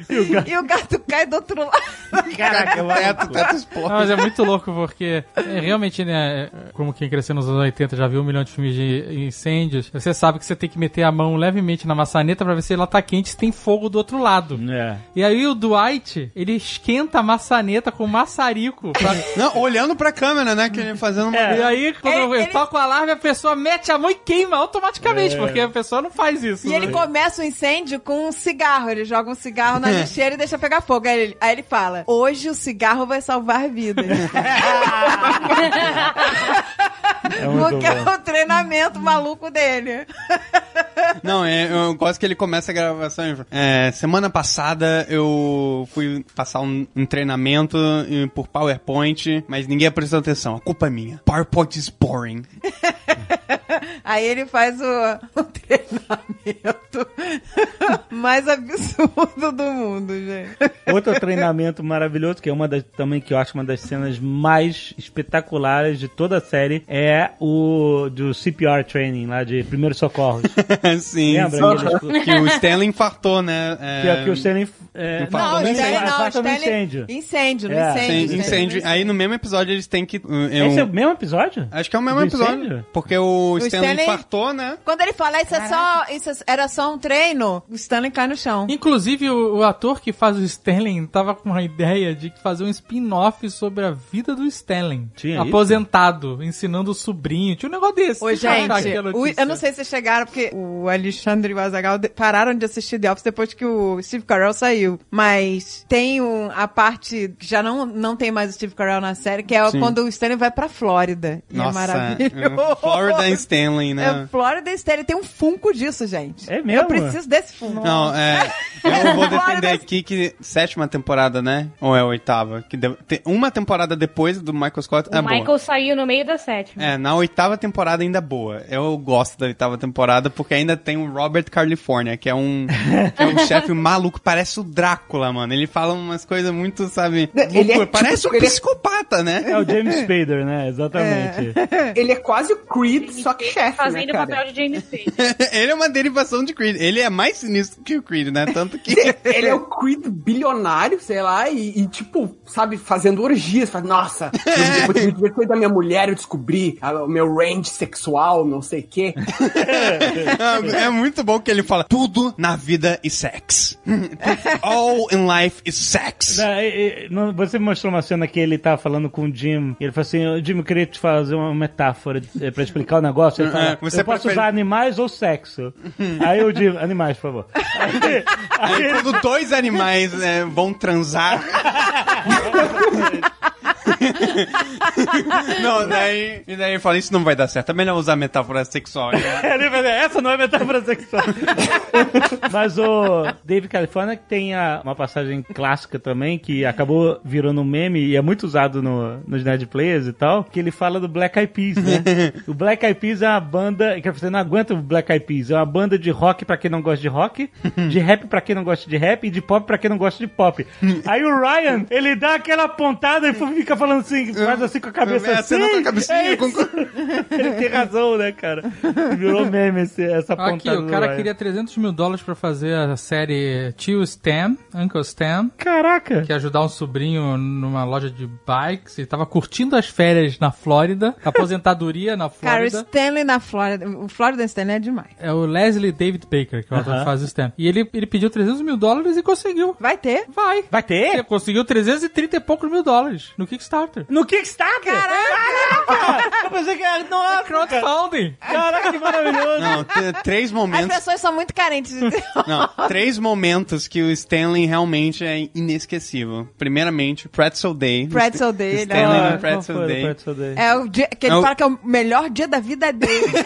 no ano inteiro É, tipo- é o dia do pretzel O no dia do pretzel que é pretzel de graça, né? É, Alguma no coisa escritório. Tudo que é relacionado a comida pra ele. assim. Não, o segundo é quando ele acha que o Ryan tava, sabe, dando uma cantada na filha dele. Aí a Kelly fala, né, pra. Ah, tá rolando uma coisa esquisita entre os dois ali. Aí o Stanley levanta assim, olha. Boy, have you lost your mind? Because I help you find it. Jesus can, can come out of that door and he won't help you. Ele dá um esporro no Ryan.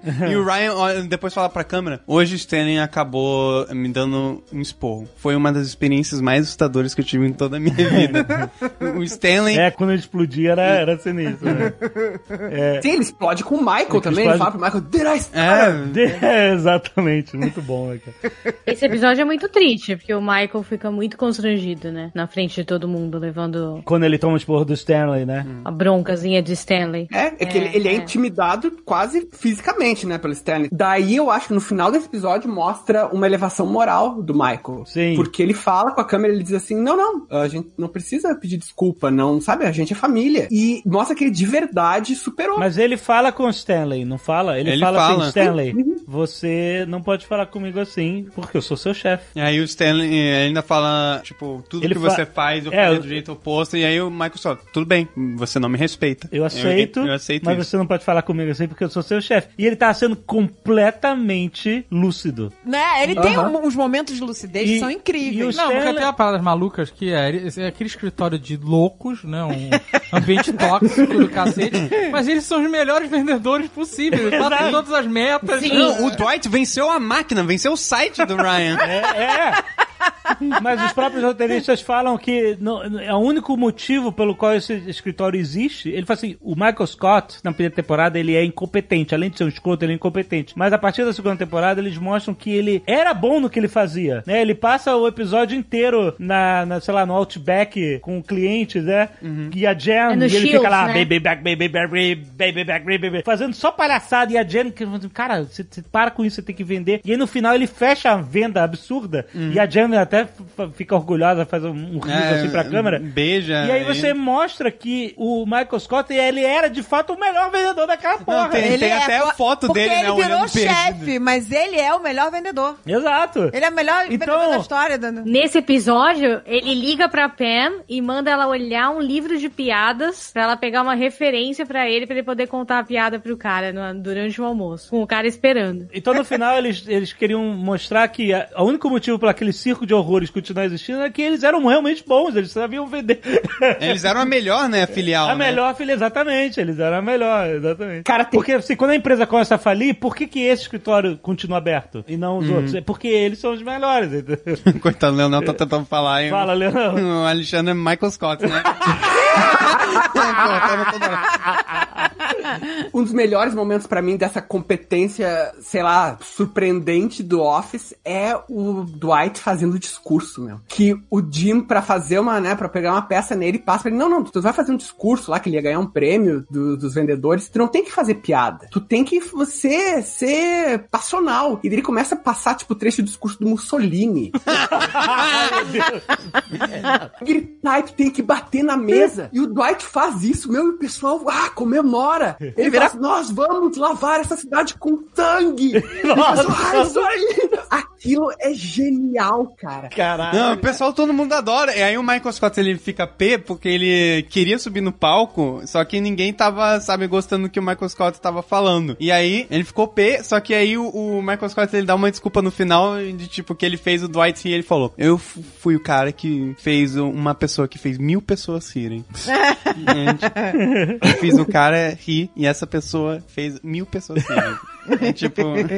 Exatamente. Ô, gente, é muita loucura tudo com o Michael Scott, é uma loucura. Aquelas viagens que ele fazia a trabalho, que era pra fazer contato com outros fornecedores. Lá, ele ia só querendo fazer festa no quarto. Lembra? Era muita loucura, gente.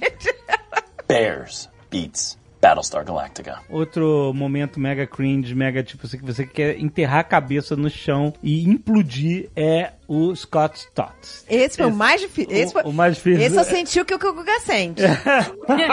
eu dava pausa, eu falava, não vou aguentar assistir isso. Eu não vou aguentar. Eu dava pausa, falei, não, chega pra mim, não deu. E é muito bem apresentado a situação porque eles mostram. É, É absurdo, o cara acha que ia estar milionário. hein? Exato. Lá, então, mas isso é 10 lá- anos. Isso, isso mostra o personagem que o Michael Scott é. É, o episódio é o seguinte: vem alguma notícia de que os formandos, os É. Scott Stotts, né? O, É, iriam completar né, o ensino médio e Iam entrar pra, pra- faculdade. pra faculdade. Aí o, o Stanley tá rindo.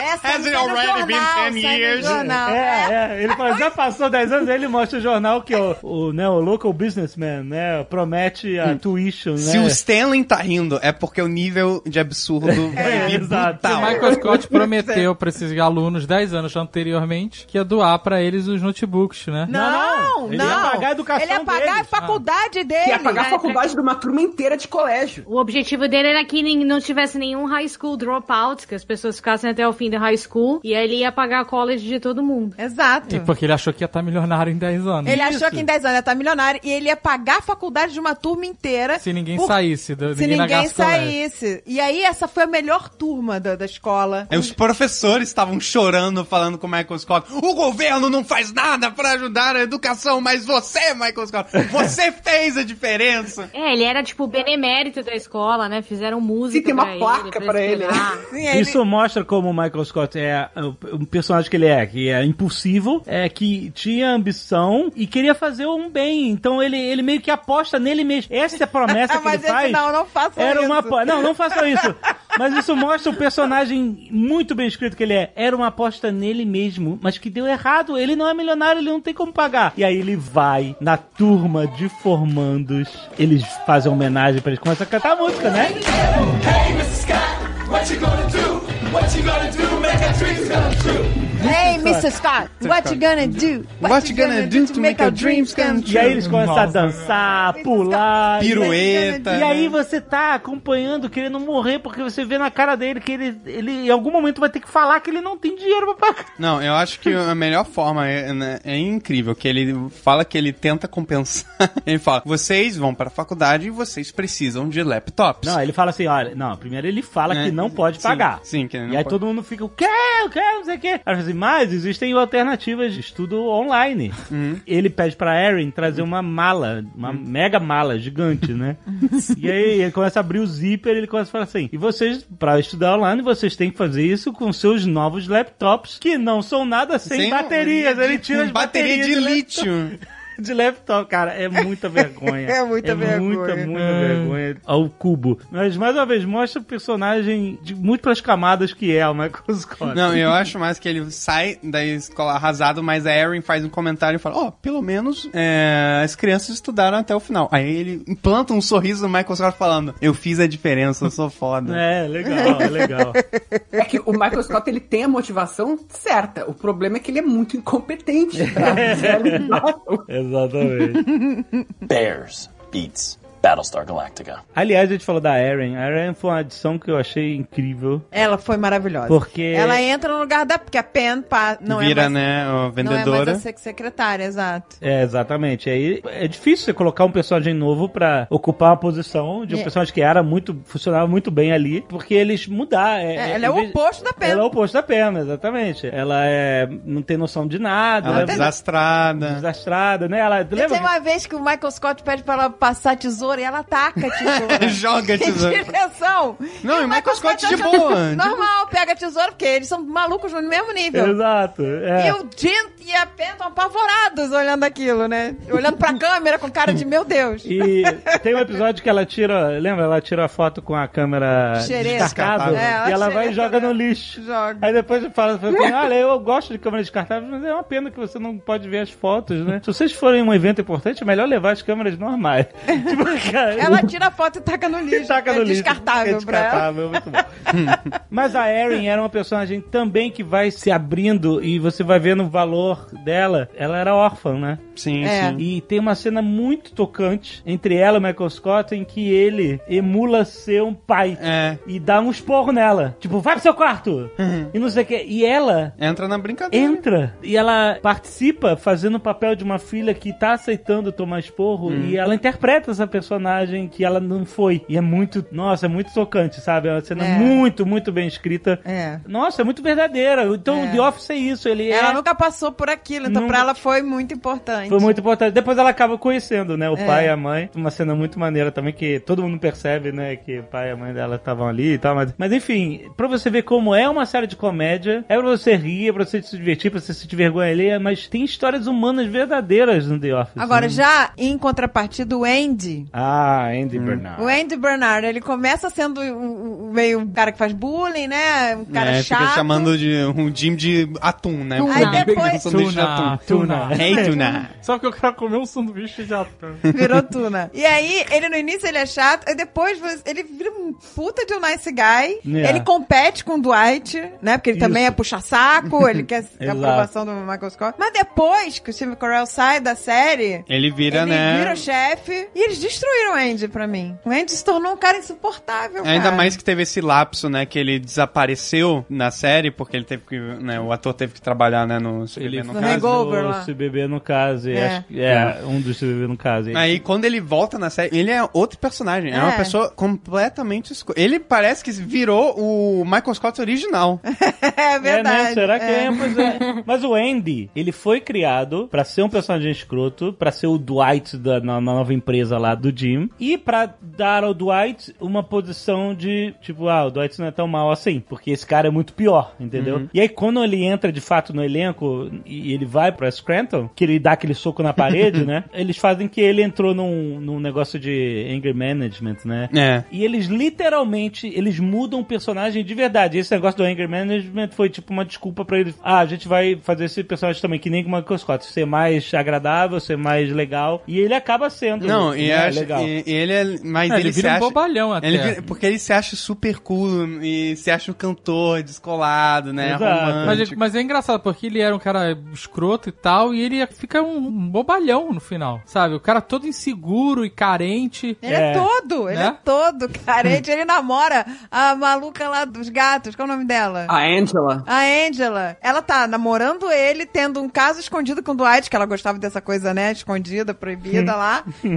que ela e o Dwight são bem loucos. E esculachava o Andy o tempo todo. Tratava ele que nem a Jen tratava o Michael Scott. É, eles ficam noivos, né? É. Não só ela tinha um caso com o Dwight, como ela não fazia nada com o Andy, né? Nada, É, não. nada. Ela dizia aquelas coisas de first base, second base né, dos americanos. Daí a first base era tipo um beijo na testa. E, tipo, o second base era um abraço, sabe? Tipo assim, home runner, é, eu não sei o que, vai ser, não sei. E aí depois mostra, né, na- mais, na- mais, mais adiante, quando não tem mais o Steve Carell na série, que o Andy, ele era tipo o filho que deu errado, sabe? Os pais achavam ele um merda. Uhum. Os outros filhos eram orgulho, os pais são milionários, são riquíssimos. Aham. Os outros filhos eram orgulho e o Andy é, o- Mas será que eles não é a última bolacha do. Mas será que eles não do pacote. piraram o Andy de novo pra mais uma vez elevar o Dwight? Eu não sei, porque o Andy, né, já não era, sabe, um outro Dwight. Ele era o Andy mesmo, sabe? Ele não, ele não tinha essa personalidade escrota mais. Ele Uhum. não era. Eu não sinto que ele serviu um propósito, né, já. Acho que eles estavam perdidos no final, gente. É, no final eles não sabiam o que fazer. Não sabiam mais o que fazer, estavam tentando qualquer coisa. É. E eu acho que foi a pior fase. do- Eu falei, gente, Mas tem é- que é- acabar. o The Office, depois que saiu o Steve Carell, perdeu muito, né? Perdeu muito. É que saiu muita. Perdeu muito, gente. O The Office era o Steve Carell. Era tudo em- Não, mas eu ainda. graças Porque a eles ele. tentaram o Will Ferrell. Não, não, é que o Will Ferrell era pra ser um personagem escroto e babaca mesmo. Então, tipo. Mas aí ninguém Não, mas achou não engraçado. foi engraçado. Não, é. Mas é, é aí que tá. Não era pro personagem ser engraçado, mas. É que ele era o Will Ferrell dentro de um escritório, né? Yeah.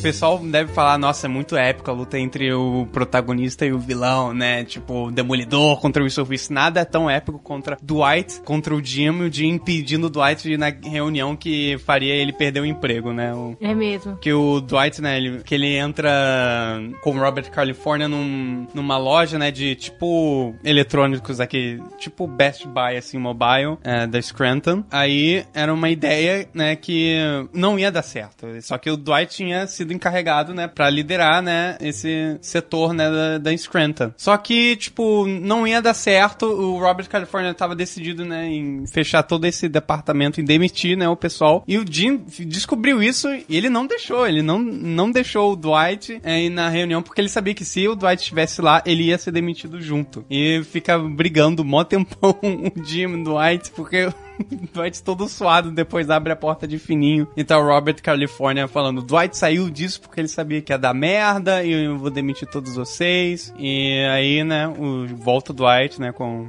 o- olhando pro Jim, aperta a mão do Jim. Acho que termina o episódio aí, né? Eu não sei se é esse episódio que eles realmente começam a admitir que eles são amigos. Tipo, embora, sabe, os dois sejam muito diferentes e eles meio que se odeiem, eles são amigos, cara. Sim. É, no final um defende o outro, né? Mas isso não existe na vida real, né? As pessoas que se odeiam no escritório. odeiam. A vida real é o The Office inglês. É. Que tipo, tem um cara escroto que fica no poder e tu não faz nada, e a tua redenção é tu sair da merda do Office, sabe? Isso é vida real. Nessas disputas entre Jimmy e Dwight, tem uma das que me fez explodir de rir. Foi uma coisa muito inesperada. Que eles estão entrando num, num cliente e o Dwight fala pro Jim, vai na frente. Ele fala, por quê? Porque eu nunca deixo ninguém and- andar nas minhas costas. 70% dos ataques pessoais vêm pelas costas e tal. aí ele quer dizer, aí o, aí o Jim fala assim, quer dizer que eu na sua frente tenho 30% de chance de, de te atacar? Ele, não, você jamais conseguiria. Eu poderia facilmente. Ele, pá! Ele mete um tapa na cara tão pesado do, do Dwight, cara. É tão espetacular essa cena. Não, mas essa de tapa na cara tem outra cena do Dwight com o Dean. É, dentro do carro, né? Não, tô, é que eu tô lembrando. Da bola de neve? Não, o Dwight faz uma piada com o Michael Scott, de, de KGB. Knock, knock, who's there? Ah, knock, knock, who's that? Butter this bread for me. E aí, que ele coloca a manteiga e o pão em cima da mesa da Pen. É, ele faz a piada com a Pen, o Michael Scott faz a piada com a Pen e é mega escrota, né? Hum, a piada. aham, aham. E aí a Pen fica sem graça. Aí o, o Dwight vai e faz Com o Michael Scott. um com o Michael Scott. Knock, knock, who's there? É, é, é, KGB, KGB. You, I'm the one making the questions here. KDB Who, e aí ele exatamente dá um tapa na cara do Michael Scott, que fala, eu que faço as perguntas aqui.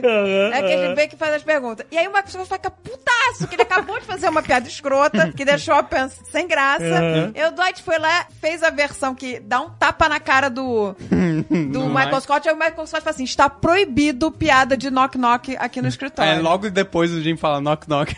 Não, aí o, o Jim fala Ding Dong. Hum. Ele não fala knock knock, fala Ding Dong. aí aí o, o Michael Scott olha pro Dwight e fala: Atende, Dwight. Atende. atende. Aí o Dwight: Não, não, não vou atender, atende você. Ele: Não, não, atende, Dwight, tô mandando você atender. Aí você falou que tá proibido ele: Atende, Dwight. Aí o, o Jim vai dar um tapa na cara do, Do do, Dwight. Dwight. com a força e fala assim: É que GB nunca espera por ninguém. aí, não, aí o melhor é que o Dwight tá com a mão na cara assim, olha pra câmera e fala, é verdade. É verdade. Essa de tapa na cara tem umas excelentes, cara. São as que eu as mais engraçadas. E também é muito legal se- quando o Jim começa a fazer esses cenários, né? Não, não, vamos fingir que é tal coisa. E o Dwight entra. E parece que ele, cara, parece que ele começa a acreditar, né? Que eles fazem um roleplay pra simular uma venda, né? Então assim, ah, ah, Dwight, você é o vendedor e o Jim é o cliente. Daí o Dwight liga, ah, muito bem, com quem eu estou falando? Daí ele fala um nome ridículo, cara. Eu não lembro como é que é, tipo, Mr. É sei lá o que, Buttlicker. é, lambedor de bunda. É, daí fala assim, não me fala seu nome real. E o Jim assim, fica putaço. Buttlicker, os meus pais vieram pra cá, eles desbravaram este país. Esse é um sobrenome digno. é o Jim Aí, provocando. Não, aí o Michael Scott falando, o que, que você fez, Dwight? Tipo... Não, é, é muito sutil, porque eles compram o roleplay como se fosse real. E o Jim tá sacaneando os dois, que nem. Sabe, ele, ele tá vendo, testando o limite dos dois, e os dois entram. E aí ele fala assim: Eu quero falar com seu chefe agora! Aí, aí o. Ele entrega pro Michael Scott. Aí o Michael Scott, sim, senhor Butlicker. Ó, eu quero comprar um milhão de dólares em papel. Aí ele, "É, é, mas você tem que demitir esse funcionário. Aí o Michael Scott olha pro Dwight e fala assim: é uma venda de um milhão de dólares. Caraca, é muito maravilhoso, cara. É muito maravilhoso. Porque. Cara, e o olhar que o Steve Carell fala, ele- faz aquele ol- olhar ingênuo de alegria, tipo, nossa, eu tô salvando a minha empresa. É, Cara, e é é tipo uma invenção. É só uma simulação, mas ele- eles compraram a história como se fosse real. E ele não fala, é uma, é uma verdade. Essa loucura do, do White com o Michael Scott é perfeita, gente. Porque os dois são muito sem noção. São muito sem noção? E aí fica muito engraçado. E o Dwight sem o Michael Scott perdeu. perdido. Ficou perdido. Ah, pois sabe? é, esse que é o problema. Aí, quando saiu o, o Michael Scott, aí tinha essa parada do Jim, né? Do, de um ser o contrapeso do outro, dessas piadinhas, né? Aham, de de, de aham. bullying, não sei o quê. Mas essa coisa do Michael Scott com o Dwight, que era a grande graça da parada. E Claro. a alma do, do The Office era o, o Steve Carell. É, né? tem uma outra coisa também, que a gente se acostumou com aquela montagem, né? E cada um tem um papel muito definido ali. Todo mundo, desde o, claro, Michael Scott, Jim, Dwight, Creed, todos esses caras é, vão se encaixando, né?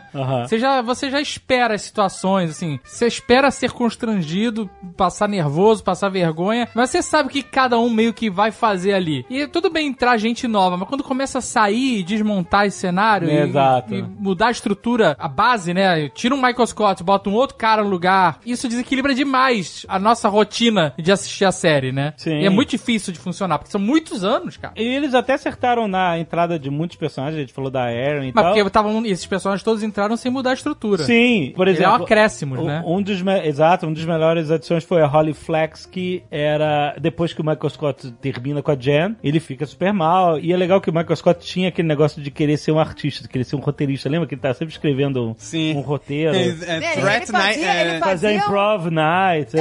É, ele fazia. E aí, quando a Holly. A Holly entra no lugar do Toby, né? É, Ela um era momento. recursos humanos, né? É, o- não sei por que, que o Toby sai. Vai pra Costa Rica por um. O um Toby tempo. sai porque ele bota a mão na perna da Pam. Eles estavam todos rindo. Ele, ele apaixonado gostava da Pen. Ele Ele gostava da apaixonado. Pam, apaixonado. E aí, uma vez, eles estavam todos rindo juntos, e aí ele se sente na liberdade de. Ele bota a mão assim na perna dela, tipo, faz um carinho e tal. Aí fica um silêncio constrangedor, mortal. A Pam olha pra ele assim. Aí ele fala: Eu tenho um anúncio pra fazer. Eu pensei muito nisso e eu vou pra Costa Rica. Eu vou- e ele sai correndo e pula a cerca. é muito louco. Ô, gente, o Michael Scott dá uma festa quando o Toby vai embora, lembra? Contratou até roda gigante. Tinha a música Goodbye Toby. Goodbye,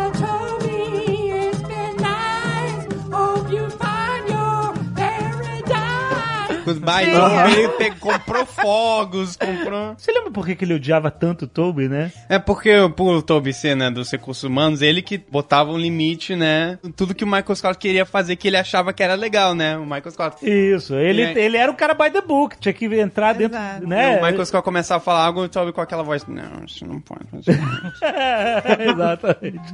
O Toby, eles começam, com- no decorrer do seriado, eles começam a, a explorar mais, né? Que no início ele é só o cara realmente by the book, ele daí tem esse lado meio tristonho e tal. É, aquele cara do Recursos Humanos que tá morto por dentro, né? Ah, gente, esse cara tá morto. Ele é tão pastel que chega a irritar. Depois começa a ter uma trama bizarra que ele não consegue entrar numa igreja. É porque ele diz que ele se sente muito culpado. Tem um serial killer em Scranton e ele participa do júri popular que condenou o cara e ele fala: Não, a gente condenou ele, mas ele é inocente. Então o cara É, ele começa. começa a usar isso, né, como uma vantagem dele, ele ter conhecido o maníaco de Scranton. Sim, cara. E daí tem uma teoria de fã que ele é o serial killer. Ah, verdade. É. O, o tem Scranton. Strangler, né? O O nome dele. Scranton Strangler, isso aí. É verdade, tem essa teoria. Porque ele tem muita culpa e ele diz: Não, eu sei que o cara é inocente, eu sei que ele é inocente e que ele tem esses desaparecimentos assim. É. E meu, assim, óbvio que não é real, mas se tu pensa no Toby como, cara, é um serial killer, sabe? Que era É. o cara do RH. Meu, o personagem fica a nível The Office, né? Exatamente. Fica, Mas a personagem que É entra o The Office do mal, né? Porra, um The Office macabro, né? Um Capet Office, né? Bears beats Battlestar Galactica. Mas a Holy Flex entra no lugar do Toby e ela é justamente o oposto. Foi muito bem feito. Ela é justamente o oposto do Toby. Ela é o Michael Scott. Ela é saia. uma gêmea Exato. do Michael Scott. É, ela é uma não, gêmea. tanto que o Michael, quando, nos primeiros segundos, né, o Michael Scott ele já tava odiando a Holly, já tava pensando É. em pregar É. uma peça nela pra Exato. fazer ela não se sentir bem-vinda. E aí, quando ele quebra a cara, quebra a cara entre aspas, né, ele vê que a Holly é uma pessoa do jeito que ele. Ele- jeito era que é. ele, era ele. E o né? Dwight, né, ainda falando, e aí, sobre a peça, e o Michael Scott, não, não acho que vai rolar essa peça, é, fazer essa peça em cima Prank, dela, é. um prank nela. A Holly deu super certo. Eu fiquei, achei uma pena quando ela saiu. Ela saiu, ela ficou pouco tempo, né? ela, ela ficou fica, acho que só uma temporada. É, ficou pouco tempo porque era pra né, começar a engajar, explorando, né, pro Michael ver como os outros relacionamentos que eles tinham essa parada do A, the one, né? Tipo, uma, aquela, né, mulher? Aham, aham. É. E aí, depois mostra, né, que tem uma re- retrospectiva nos outros relacionamentos que ele teve, e ele explora, né, que o Michael Scott, ele realmente era apaixonado nela, e ele descobre que eles tinham o direito de ser feliz também, que ele não era só, sabe... Isso, ele Não, merecia. não, mas peraí, peraí. Ele sofreu na mão da Jen, mas depois ele foi Ele tão muito escroto. Com a, com a mãe da Pam, né? Com a mãe da Pen, cara. Quando ele percebe que ele tava com a mãe da Pen, achando a mãe maravilhosa, uma mulher interessantíssima. E quando ele realiza que a mulher já é Ele mãe. tinha 60 anos, já né? tinha Mas- 60 anos, a mãe de uma mulher adulta, já ia ser avó. Ah, quando ele realiza que ela vai ser avó. Ele, ele é um Aí ele pergunta a idade dela e ele começa a fazer as contas. De que, pô, essa mulher, eu não vou ser mais pai. Na festa de aniversário dela, não foi? É, acho que na festa de aniversário dela. Ele não tinha noção quantos anos ela tinha. E aí, cara, ele é muito escroto. Nossa, é horrível. É horrível. Ele também teve um blind date que, com alguém que ele também foi muito escroto. É, com a amiga da Pam, nossa. Amiga da Pam. nossa. Que ele vai no, no Starbucks, é isso? Sim. Não sei se era Aham. Starbucks, acho que era café. Que a amiga ia ser que É, ele nem a no- Pam, né? Que ia ser... Ele acha que é a garçonete toda bonitona, nova e tal, e aí quando chega a mulher mais é, feinha, e aí ele... Michael? Aí ele... Não, não, não conheço. Aí o cara chega com café. Michael? aí fica aquele silêncio horrível que você quer Ele é pular pela janela. escroto. Não, e depois ele começa a namorar aquela garota que é, acho que é corretora de imóveis e pede ela em casamento, no meio da festa lá No da, três- no da terceiro Kelly. encontro, No sei lá. terceiro encontro. É, é, exatamente. É, e tem o episódio do cassino, né? Que a Jen e essa corretora estão juntas. Essa atriz é a esposa do Steve Carell, na vida real. né? Ah, é? Nossa, inclusive, é, lembrei da- do, na- do cassino, né, que tem um episódio que o... Eu não lembro qual era o contexto, mas tá o Jim e a Pena, amiga, né, da... Uma amiga diferente, né? O Michael tava junto e aí, tipo, é, eles estavam, pô, num rolê mó da hora. E aí o Jim, né, ou a Pam fala... Foi pro- a Pen falar, minha amiga tá interessada em você. Nossa, aí foi o maior erro da Pam ter falado isso. Aí né? ele vira o Date Mike. Nossa. Eu adoro. Aí ele vira. É um que ele tá de boina? É, ele Boina põe a pra boina trás. pra trás. Abre o- Abre a blusa até o umbigo. e aí se torna todo malandrilso. Gente, é tanta vergonha. É- Ele é expulso do local. Ai, que Que ele É. sobe na mesa. Não, é, e aí ele, né, ele não chega a ser expulso, né, que ele depois ele volta pra lá e ele tem um caso depois com a dona, né, desse bar. É, que com a gerente, acho. Com a gerente que ela tava us- usando o Michael Scott como amante, né. Nossa, gente, mas é o Date Mike. Ele fica parecendo o vocalista do Scorpions, né? É, é. Aquela banda. Nossa, é muita vergonha. Eu- Essa também foi páreo duro, hein? Porque é muita vergonha o Date Mike. Cara, você fala, não, pelo amor de Deus. Prison Mike também, Ah, o. Prison Mike é para o duro também. Cara, é excelente. Não, gente, existe o Funko do Date Mike e do Prison Do Mike. Prison Mike, né? Tem vários Funkos de, de, de The Office do é- Steve Carell. O Prison Mike é incrível porque era um episódio que tinha um cara que tinha sido preso no Né, passado, e, né? e era um personagem negro. Aí todo mundo achava que, né, tipo, que o Scott não tava acreditando, né, que ele tinha sido preso, né, porque ele falou, "Ô, seus racistas, só porque ele é negro vocês acham que ele já tinha sido preso.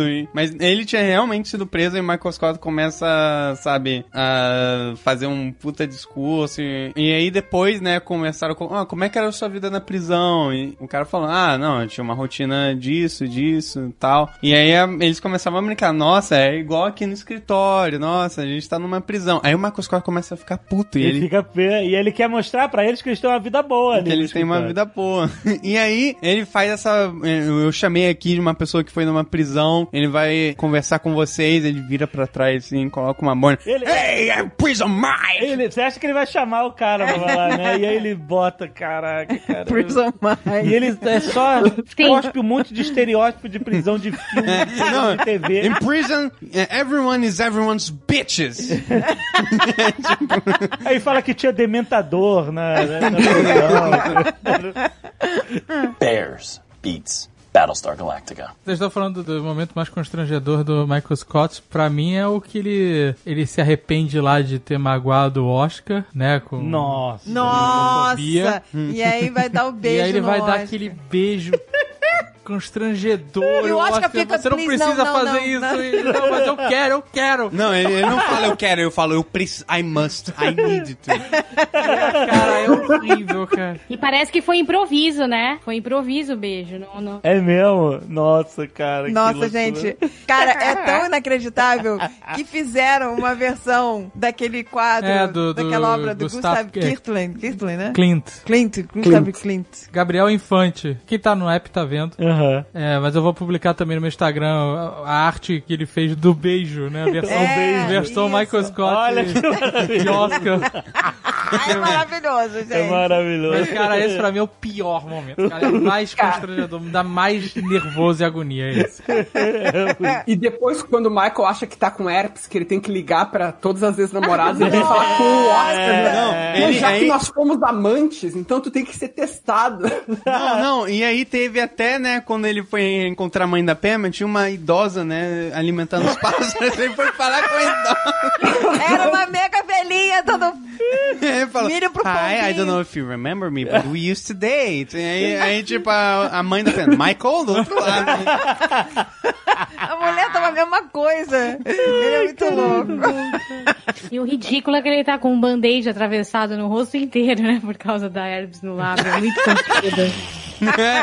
É, cobrindo a boca inteira, né? Ai, gente. Ele liga pra todo mundo pra avisar que tá com herpes. Que... Nossa, gente, que vergonha. Tem um episódio também muito bom que eles vão pra um casamento. Vai todo mundo, acho que é em Niagara Falls, sei lá. É o casamento o pena. Jimmy da. Penha. E aí o Kevin bota os sapatos do lado de fora pra engraxarem os sapatos, né? Esse é o cara podre de chulé. Só que quando ele voltou, não tinha mais sapato. Aham. Ele falou, ó, eu deixei meu sapato aqui no corredor pra ser engraxado. E o gere- Aí a mulher chama o gerente diferente. Ele, olha, jogou seus sapatos fora. Eles estavam num estado. A gente achou que tava podre, que tinha apodrecido o sapato. E ele vai com caixa de lenço Caixa de, de lenço. sapato. E de peruca. Ele bota, ele põe uma peruca pra ir pro casamento. Era, era o Kevin de Gala. Meu Deus. Eu lembrei até também que ah, tem um casamento depois da Phyllis, né, com o Bob Vance, Vance Refrigeration. É o Vance Refrigeration. Exatamente. E que ela literalmente copia tudo do casamento da Pam pro casamento deles, Aham, né? aham. Aí tem o, né, o pai da Phyllis, né, que era um velho cadeirante. um- Aí o pessoal fala, ó, Michael, você pode levar né, o meu pai na frente na hora do casamento. Aí o Michael só tava se achando, pô, meu momento, né? Vou, levar- Ah, vou que ele quer sempre ter um momento especial. Só que aí ele fica puto, porque no meio, né, do casamento ele tava indo com a cadeira de rodas, né? O velho pede pra parar um pouquinho. Ele faz um negócio assim pra levantar. Aí o Michael Scott coloca a mão no ombro do velho. Não, não levanta.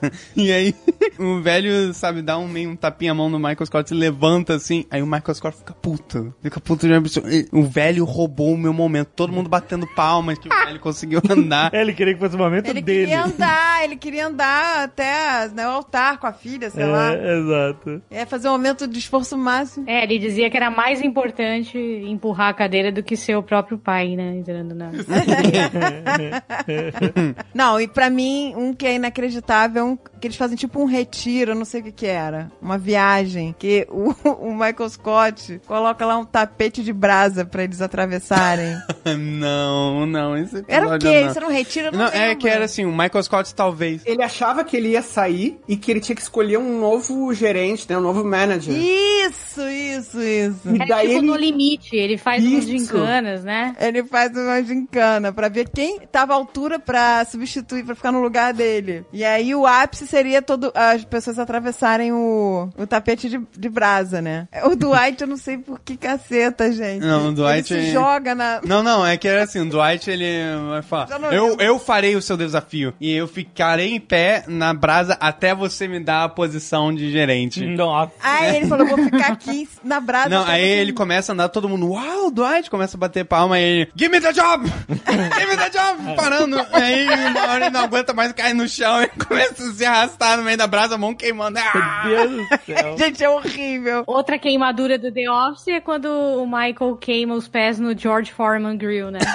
É verdade que ele liga pra eles buscarem ele. Sim, porque ele gostava de acordar com cheiros de bacon. É, agora acordar com cheiro isso, acordar com cheiro de bacon e ovo fritando.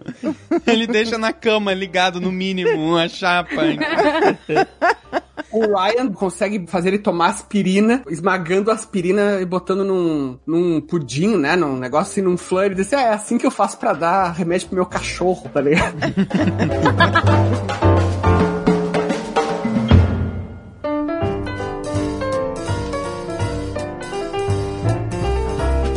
engraçado porque é verdade. É verdade. É engraçado porque é verdade. em, em várias situações da vida, né? Em vários escritórios pelo mundo, é verdade. É. Você vai ter sempre alguém no nível do Dwight. no- Não, gente, existe. Eu, por exemplo, eu tenho as minhas maluquices que o Dave fala das minhas missões. A minha nova missão é achar a escova de dente.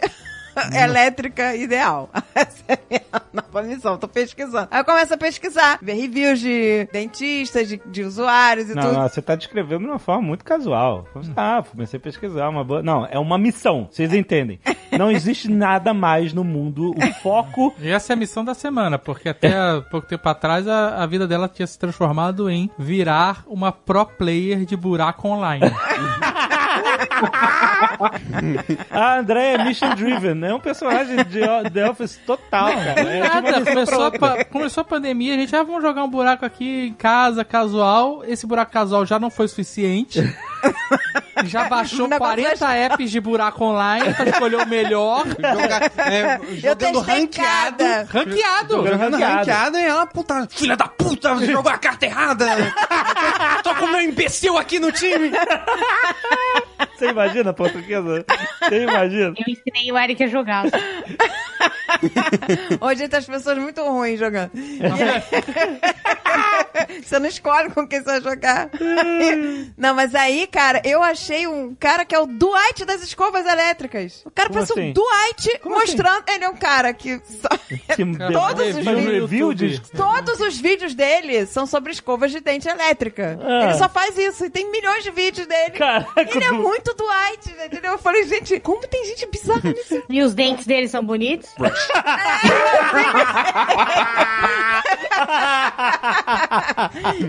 Tem que descobrir o que, que ele planta, cara, e qual seriado que ele gosta. Vai ter tipo Toothbrushes, sei lá, Lost. Com GAT Total 12 não protege por 18 horas. Eu estudei no colégio, no, no ensino médio, com um cara que era de física e mentalmente igual ao Dwight. cara. Quando eu comecei a ver o The Office, eu olhei pro ator, eu não conhecia o ator, né? O Rain Wilson. Falei, caralho, meu, parece o, é, o meu colega. E daí ele mostrou que ele era o puxa-saco, meu. Esse meu colega, ele fez um poema pra um professor uma vez. Nossa, tá vendo? Cara, e ele treinava Krav Maga. Tinha um cara que meio que zoava com ele, mas assim, um negócio super de leve. Ele dizia assim: quando eu bato no saco de pancadas, eu imagino a cara do, tipo, enfim, do Beltrano. Que o cara meio que te zoa às vezes de boa. E ele era aquele cara: não, eu estou aqui para aprender, eu estou aqui e eu vou ser o melhor. E o meu é igual, cara, é igual ao Dwight. Eu tenho curiosidade de ver o que, que, que ele trabalha hoje em dia, meu. O que, que ele virou, né?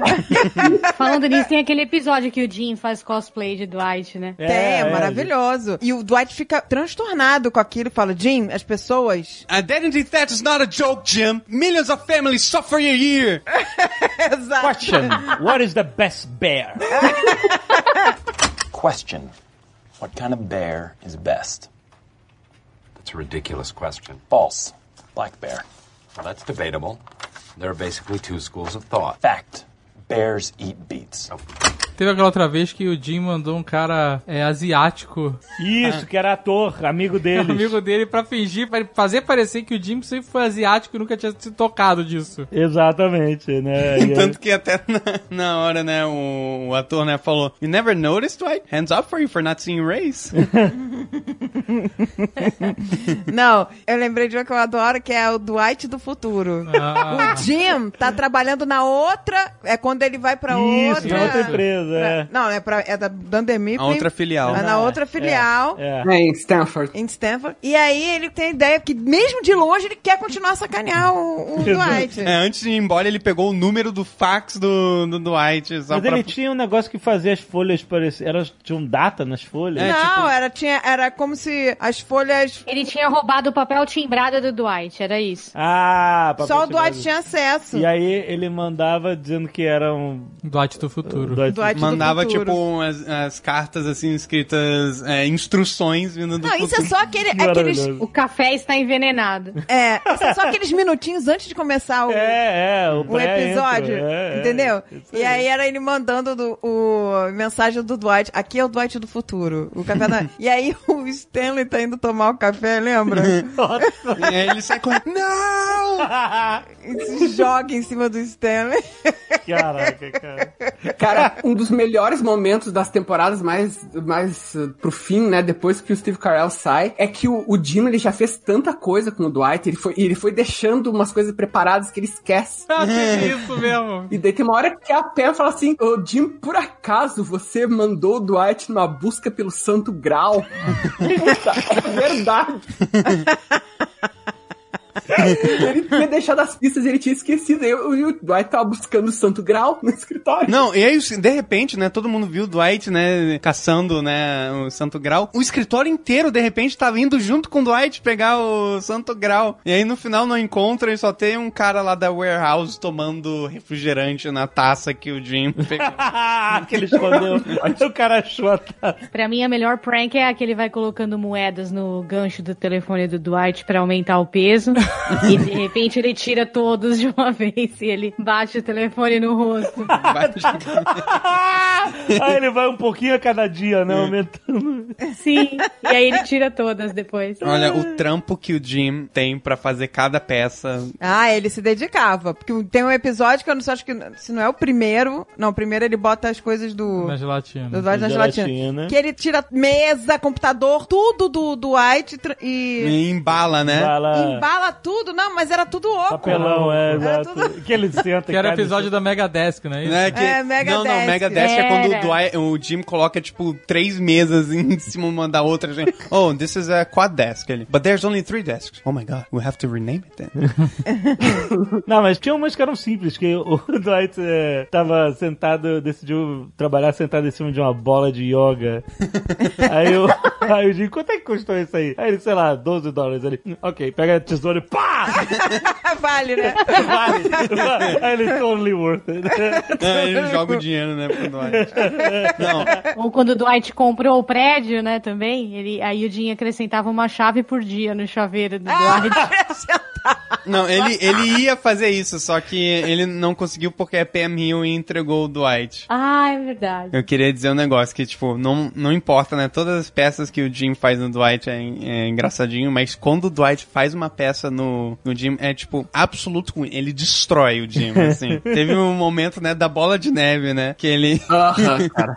Caraca. Olha a bola de neve. Cara, o Jim, o Jim fica com estresse pós-traumático, Fica. ele não consegue sair do escritório e a Pam tem que ficar conduzindo ele, tipo, de noite, assim, aquele, o estacionamento do escritório todo cheio de neve e vários bonecos de neve sinistros, assim, ele tem certeza que o Dwight tá dentro de um deles.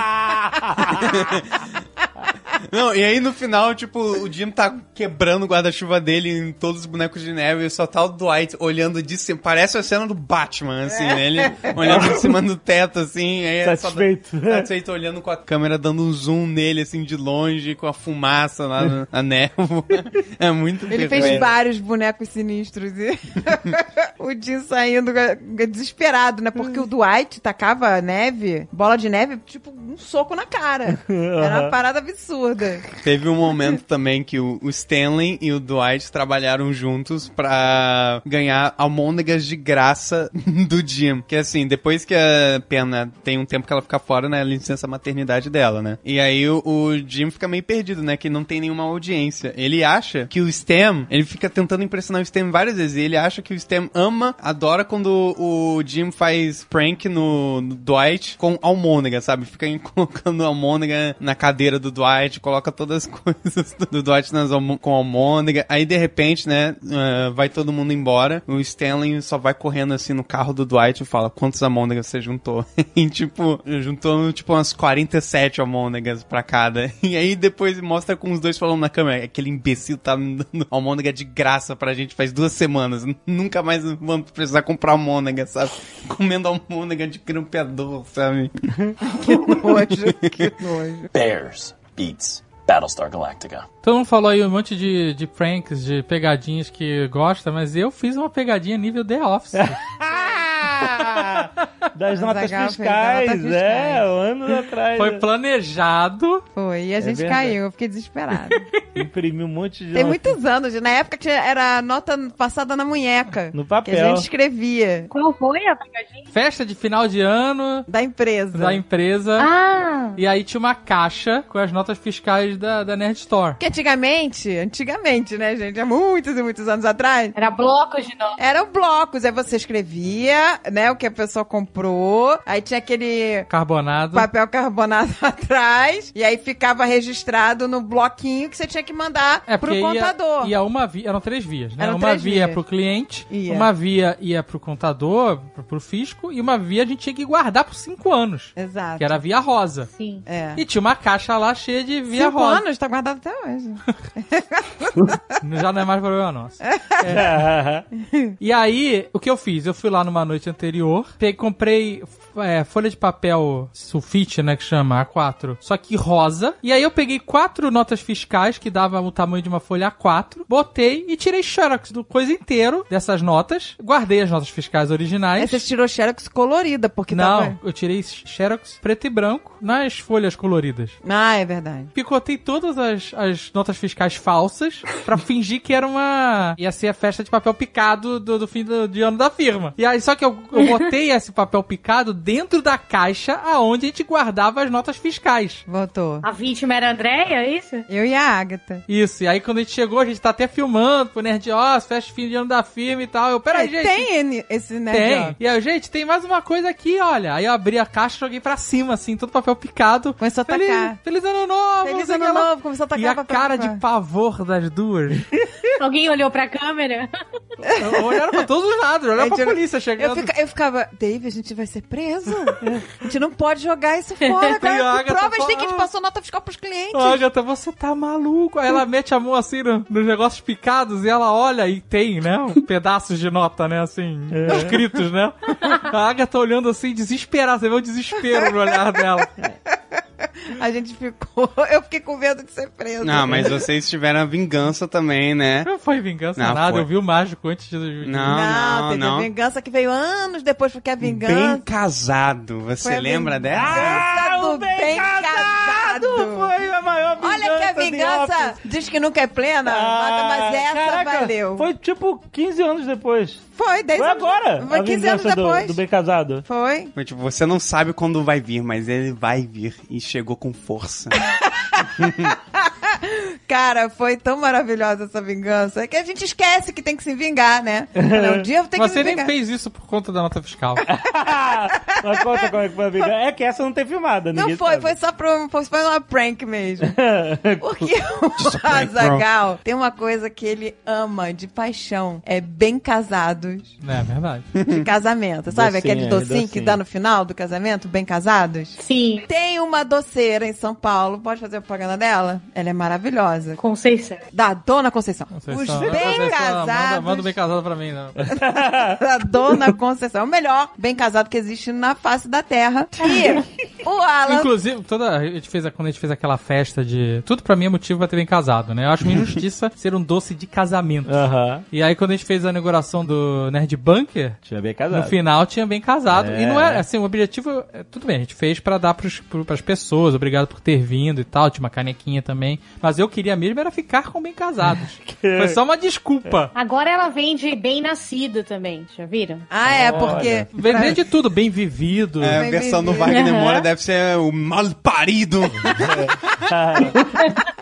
Mal parido. Eu comeria bem casado todo dia. Mas aí a gente tava trabalhando em São Paulo, né? É, e aí o Alan tava próximo do casamento dele e foi lá, eu falei, ó, não, bem casado tem que ser da Dona Conceição. Vai lá, encomenda, faz a degustação, que teve, você pode ir lá fazer a degustação lá. E aí, a- quando você vai lá fechar, o Alan que foi com a esposa dele, né, com a Amélia, foi lá fazer a- o pedido pro casamento, né, tereré, que eles encomendaram, e aí ela dá Uma, um samples, um mimo, né, um mimo pro casal que acabou de fechar lá. Ah, a dona, a própria Dona Conceição? Não, Dona ah, Conceição tá. ninguém nunca viu.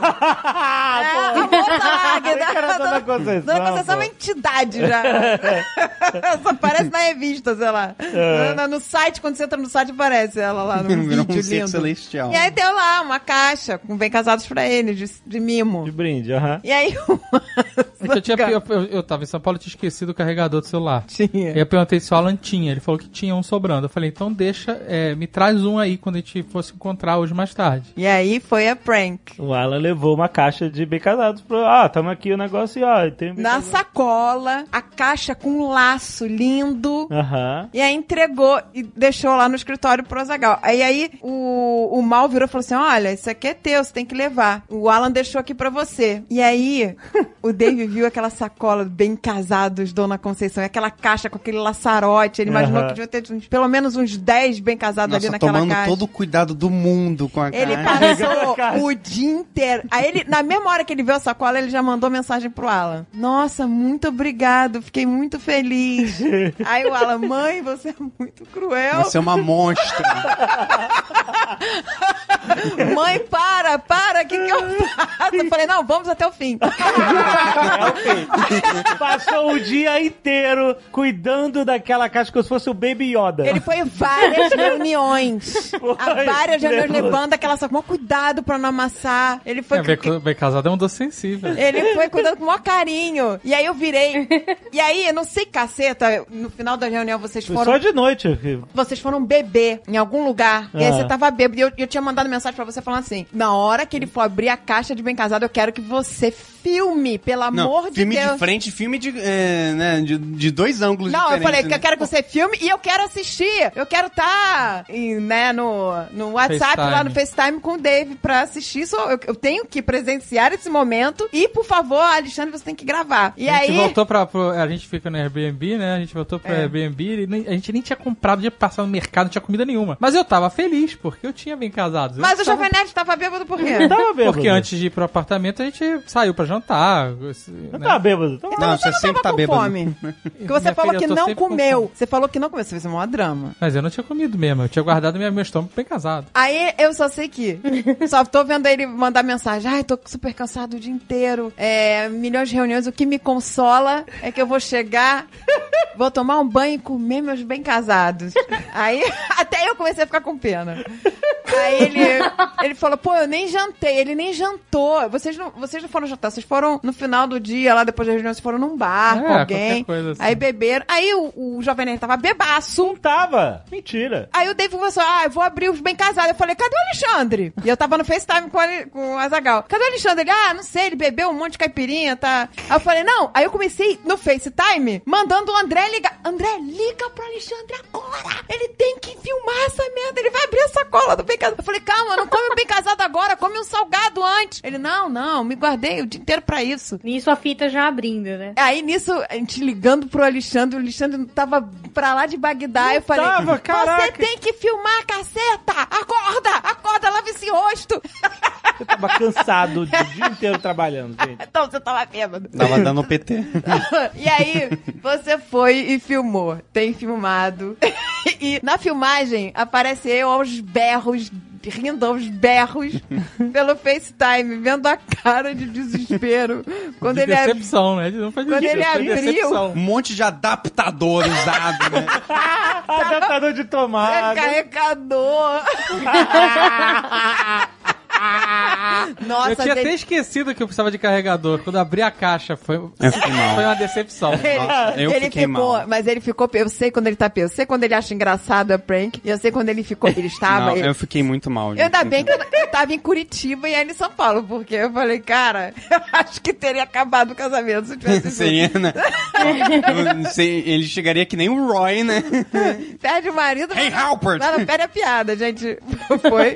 Cara, mas ele ficou muito mal. Ele, eu estou o dia inteiro cansado, com fome. E agora, ele não tem nada aqui que a gente não foi, não deu tempo de ir ao mercado, não tinha nada. Eu tinha- acho que só tinha um, sei lá, uma garrafa d'água na geladeira. E ele foi dormir com fome. Ai, meu Tá, ele Deus. falou que ia se vingar muito de mim. É, mas vai acontecer. Eu vou me- ele falou, eu vou me vingar, mas vou me vingar num nível que você, você vai lembrar que é a vingança na hora que você estiver vivendo. Você vai saber e vai entender por que, que você tá passando. Ele falou que vai se Ninguém vingar não- até... Você não pode brincar com bem casado de homem. Oi, gente, ele ainda deve estar bolando alguma coisa aí. Nossa. Não, mas vai levar não- anos. É, isso vai levar, ser. porque o meu demorou 15 anos. Bears beats Battlestar Galactica. No final, é tocante até, né? Porque o The Office começa falando sobre, porra, eles estão num lugar merda, né? O Jim só fala que quer sair de lá. A Pam tem os sonhos que ela nunca consegue realizar, porque tem que ter nove temporadas de seriado, né? Uhum. Mas é, é legal que eles falam, né? A gente encontrou beleza num lugar simples. Tipo, sabe, no cotidiano, na rotina total. E eles encontraram ali uma família e foram felizes, coisa e tal. Mas só o Jim e a Pam, porque o Stanley mesmo odiava aquilo ali com todas as forças. É. O, o Stan realmente, tipo, ele só queria sair de lá, mas o Jim, a Pam, o próprio Dwight, que se realiza no final sendo o manager, o Michael Scott, Phyllis, né, que ela, porra, ela, ela vira, en- encontra o cara que, tipo, ama ela, sabe, com todas as forças. E aquele episódio que a gente falou lá no início, né, que o, do, da exposição de arte da Pam, é isso, né, a Pam pintou as coisas mais cotidianas, né? O, o grampeador, o prédio. E o Michael Scott achou o máximo e pendurou, né? Porque, tipo, a beleza das coisas simples. Verdade. É uma mensagem muito mais otimista do que o do inglês, que o do inglês é sai correndo dessa merda. Teve, teve até um momento, né, que o, é, o Jim tava falando, né, conversando com o Michael Scott, não lembro muito o contexto, né, que o Jim fala, ah, daqui a 10 anos eu não vou estar aqui. Aí o Michael Scott falou, foi isso que eu falei. E aí o Jim fica com uma cara de tipo... Eu, eu pensava exatamente, eu falei exatamente essas palavras e aí o Jim fica preocupado. Mas o Jim, eu já não, já não lembro direito. O Jim tem a oportunidade de sair, ele não sai, ele fica no. Tem ele várias vai- de uma vez, né? Ele Várias. vai pra outra filial por causa da Pam, né? Que... Mas aí a, a filial quebra e volta pra lá. Aí depois ele vai pra capital. Até depois, né, que o Michael Scott vai embora, ele vai numa empresa, tipo, esportiva junto com o Daryl. É, ele tá, era tipo um, um projeto deles, não é isso? É. Ah, mas já quando eles estavam inventando maluquice, né? Tipo, É. que o, o Jim tinha, ah, não, mas eu sempre amei esportes. Não, cara, ele não tinha motivação nenhuma, sabe? Era só um cara que tava lá zoando. É, ele nem sabia jogar futebol quando chegou o Idris Elba lá na série.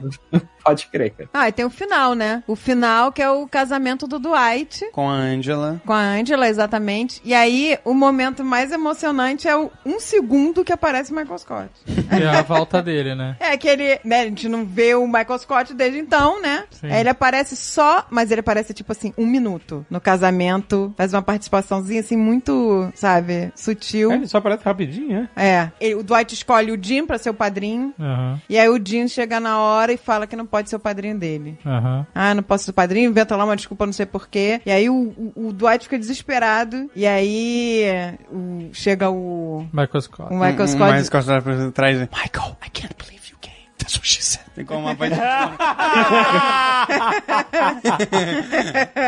é, exatamente.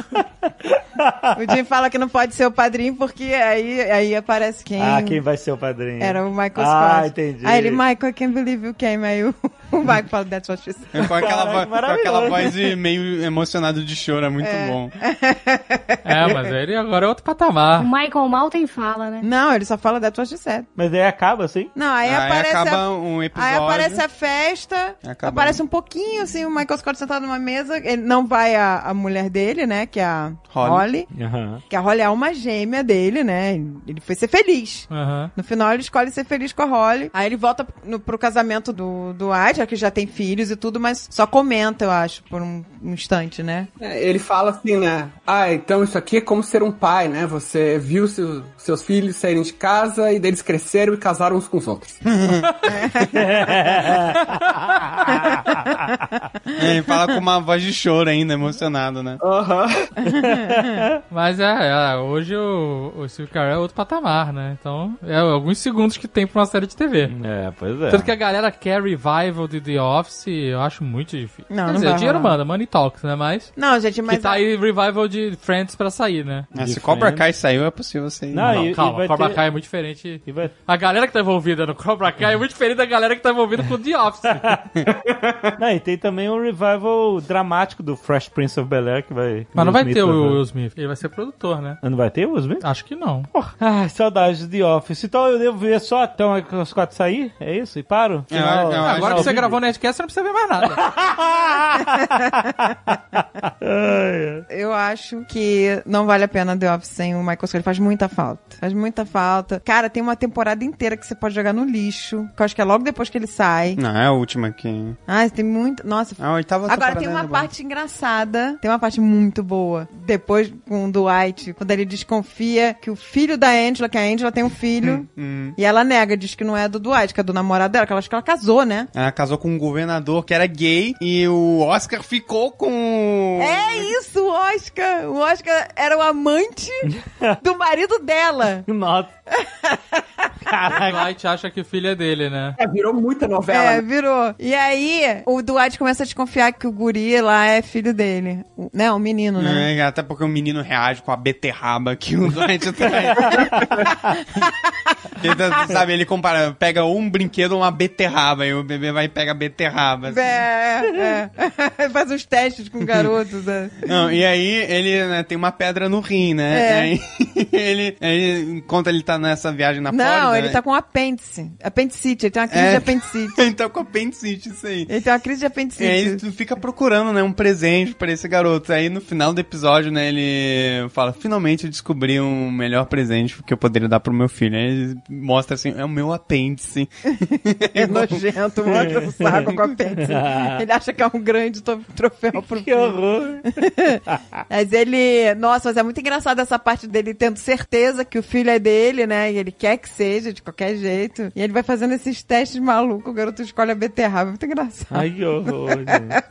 Aí ele vai tendo cada vez mais certeza Mas que era no garoto. final? Eles, No final é. Não É, revela? é. Era? É. A Angela só não falou porque ela queria que o Dwight ficasse por amor e não por, né? Ah, olha só. É, mas é uma maluquice, né? Porque É uma maluquice, é. eles fazem o teste de paternidade, dá que não é do Dwight, e daí depois revela que a Angela de alguma forma forjou o teste. Tipo, meu, sabe? É, é novela mexicana. Olha, ela É, com ela certeza dela. pediu ajuda pro Creed, que o Creed iria conseguir fazer essas paradas. É verdade.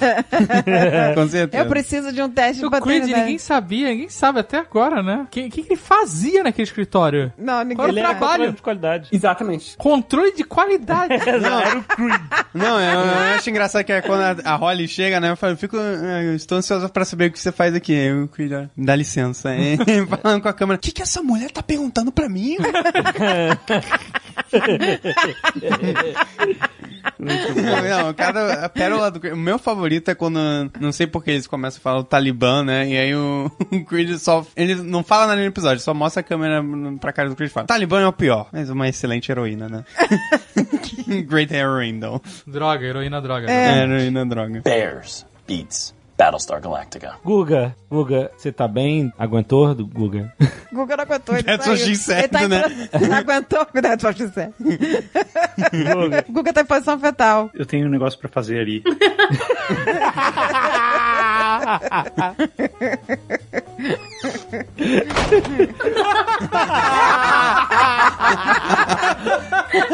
Porta.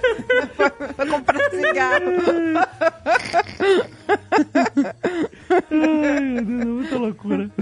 É muita loucura, é muito bom. The Office é, loucura concentrada. É isso. Ô, gente, eu dá vontade de assistir tudo de novo. É que são tantas temporadas, mas só de ficar falando aqui, deu vontade de assistir vários episódios Não, de novo. É, é vários. É, é porque e teve um fenômeno, né, recente, que o The Office fez 15 anos agora, né? Fez. Agora, depois da pandemia, acho que as pessoas começaram a maratonar The Office loucamente né, nos streamings. Não rolou isso? Pra matar a saudade, né? Teve tipo um revival incrível de The Office. Eu acho que teve muita gente descobrindo The Office. É só as pessoas que estão trabalhando de casa com saudade do escritório. Todo mundo. Saudade daquela loucura, meu Deus! Saudade do nosso chefe. Começaram a valorizar as pequenas coisas, como diz o Léo.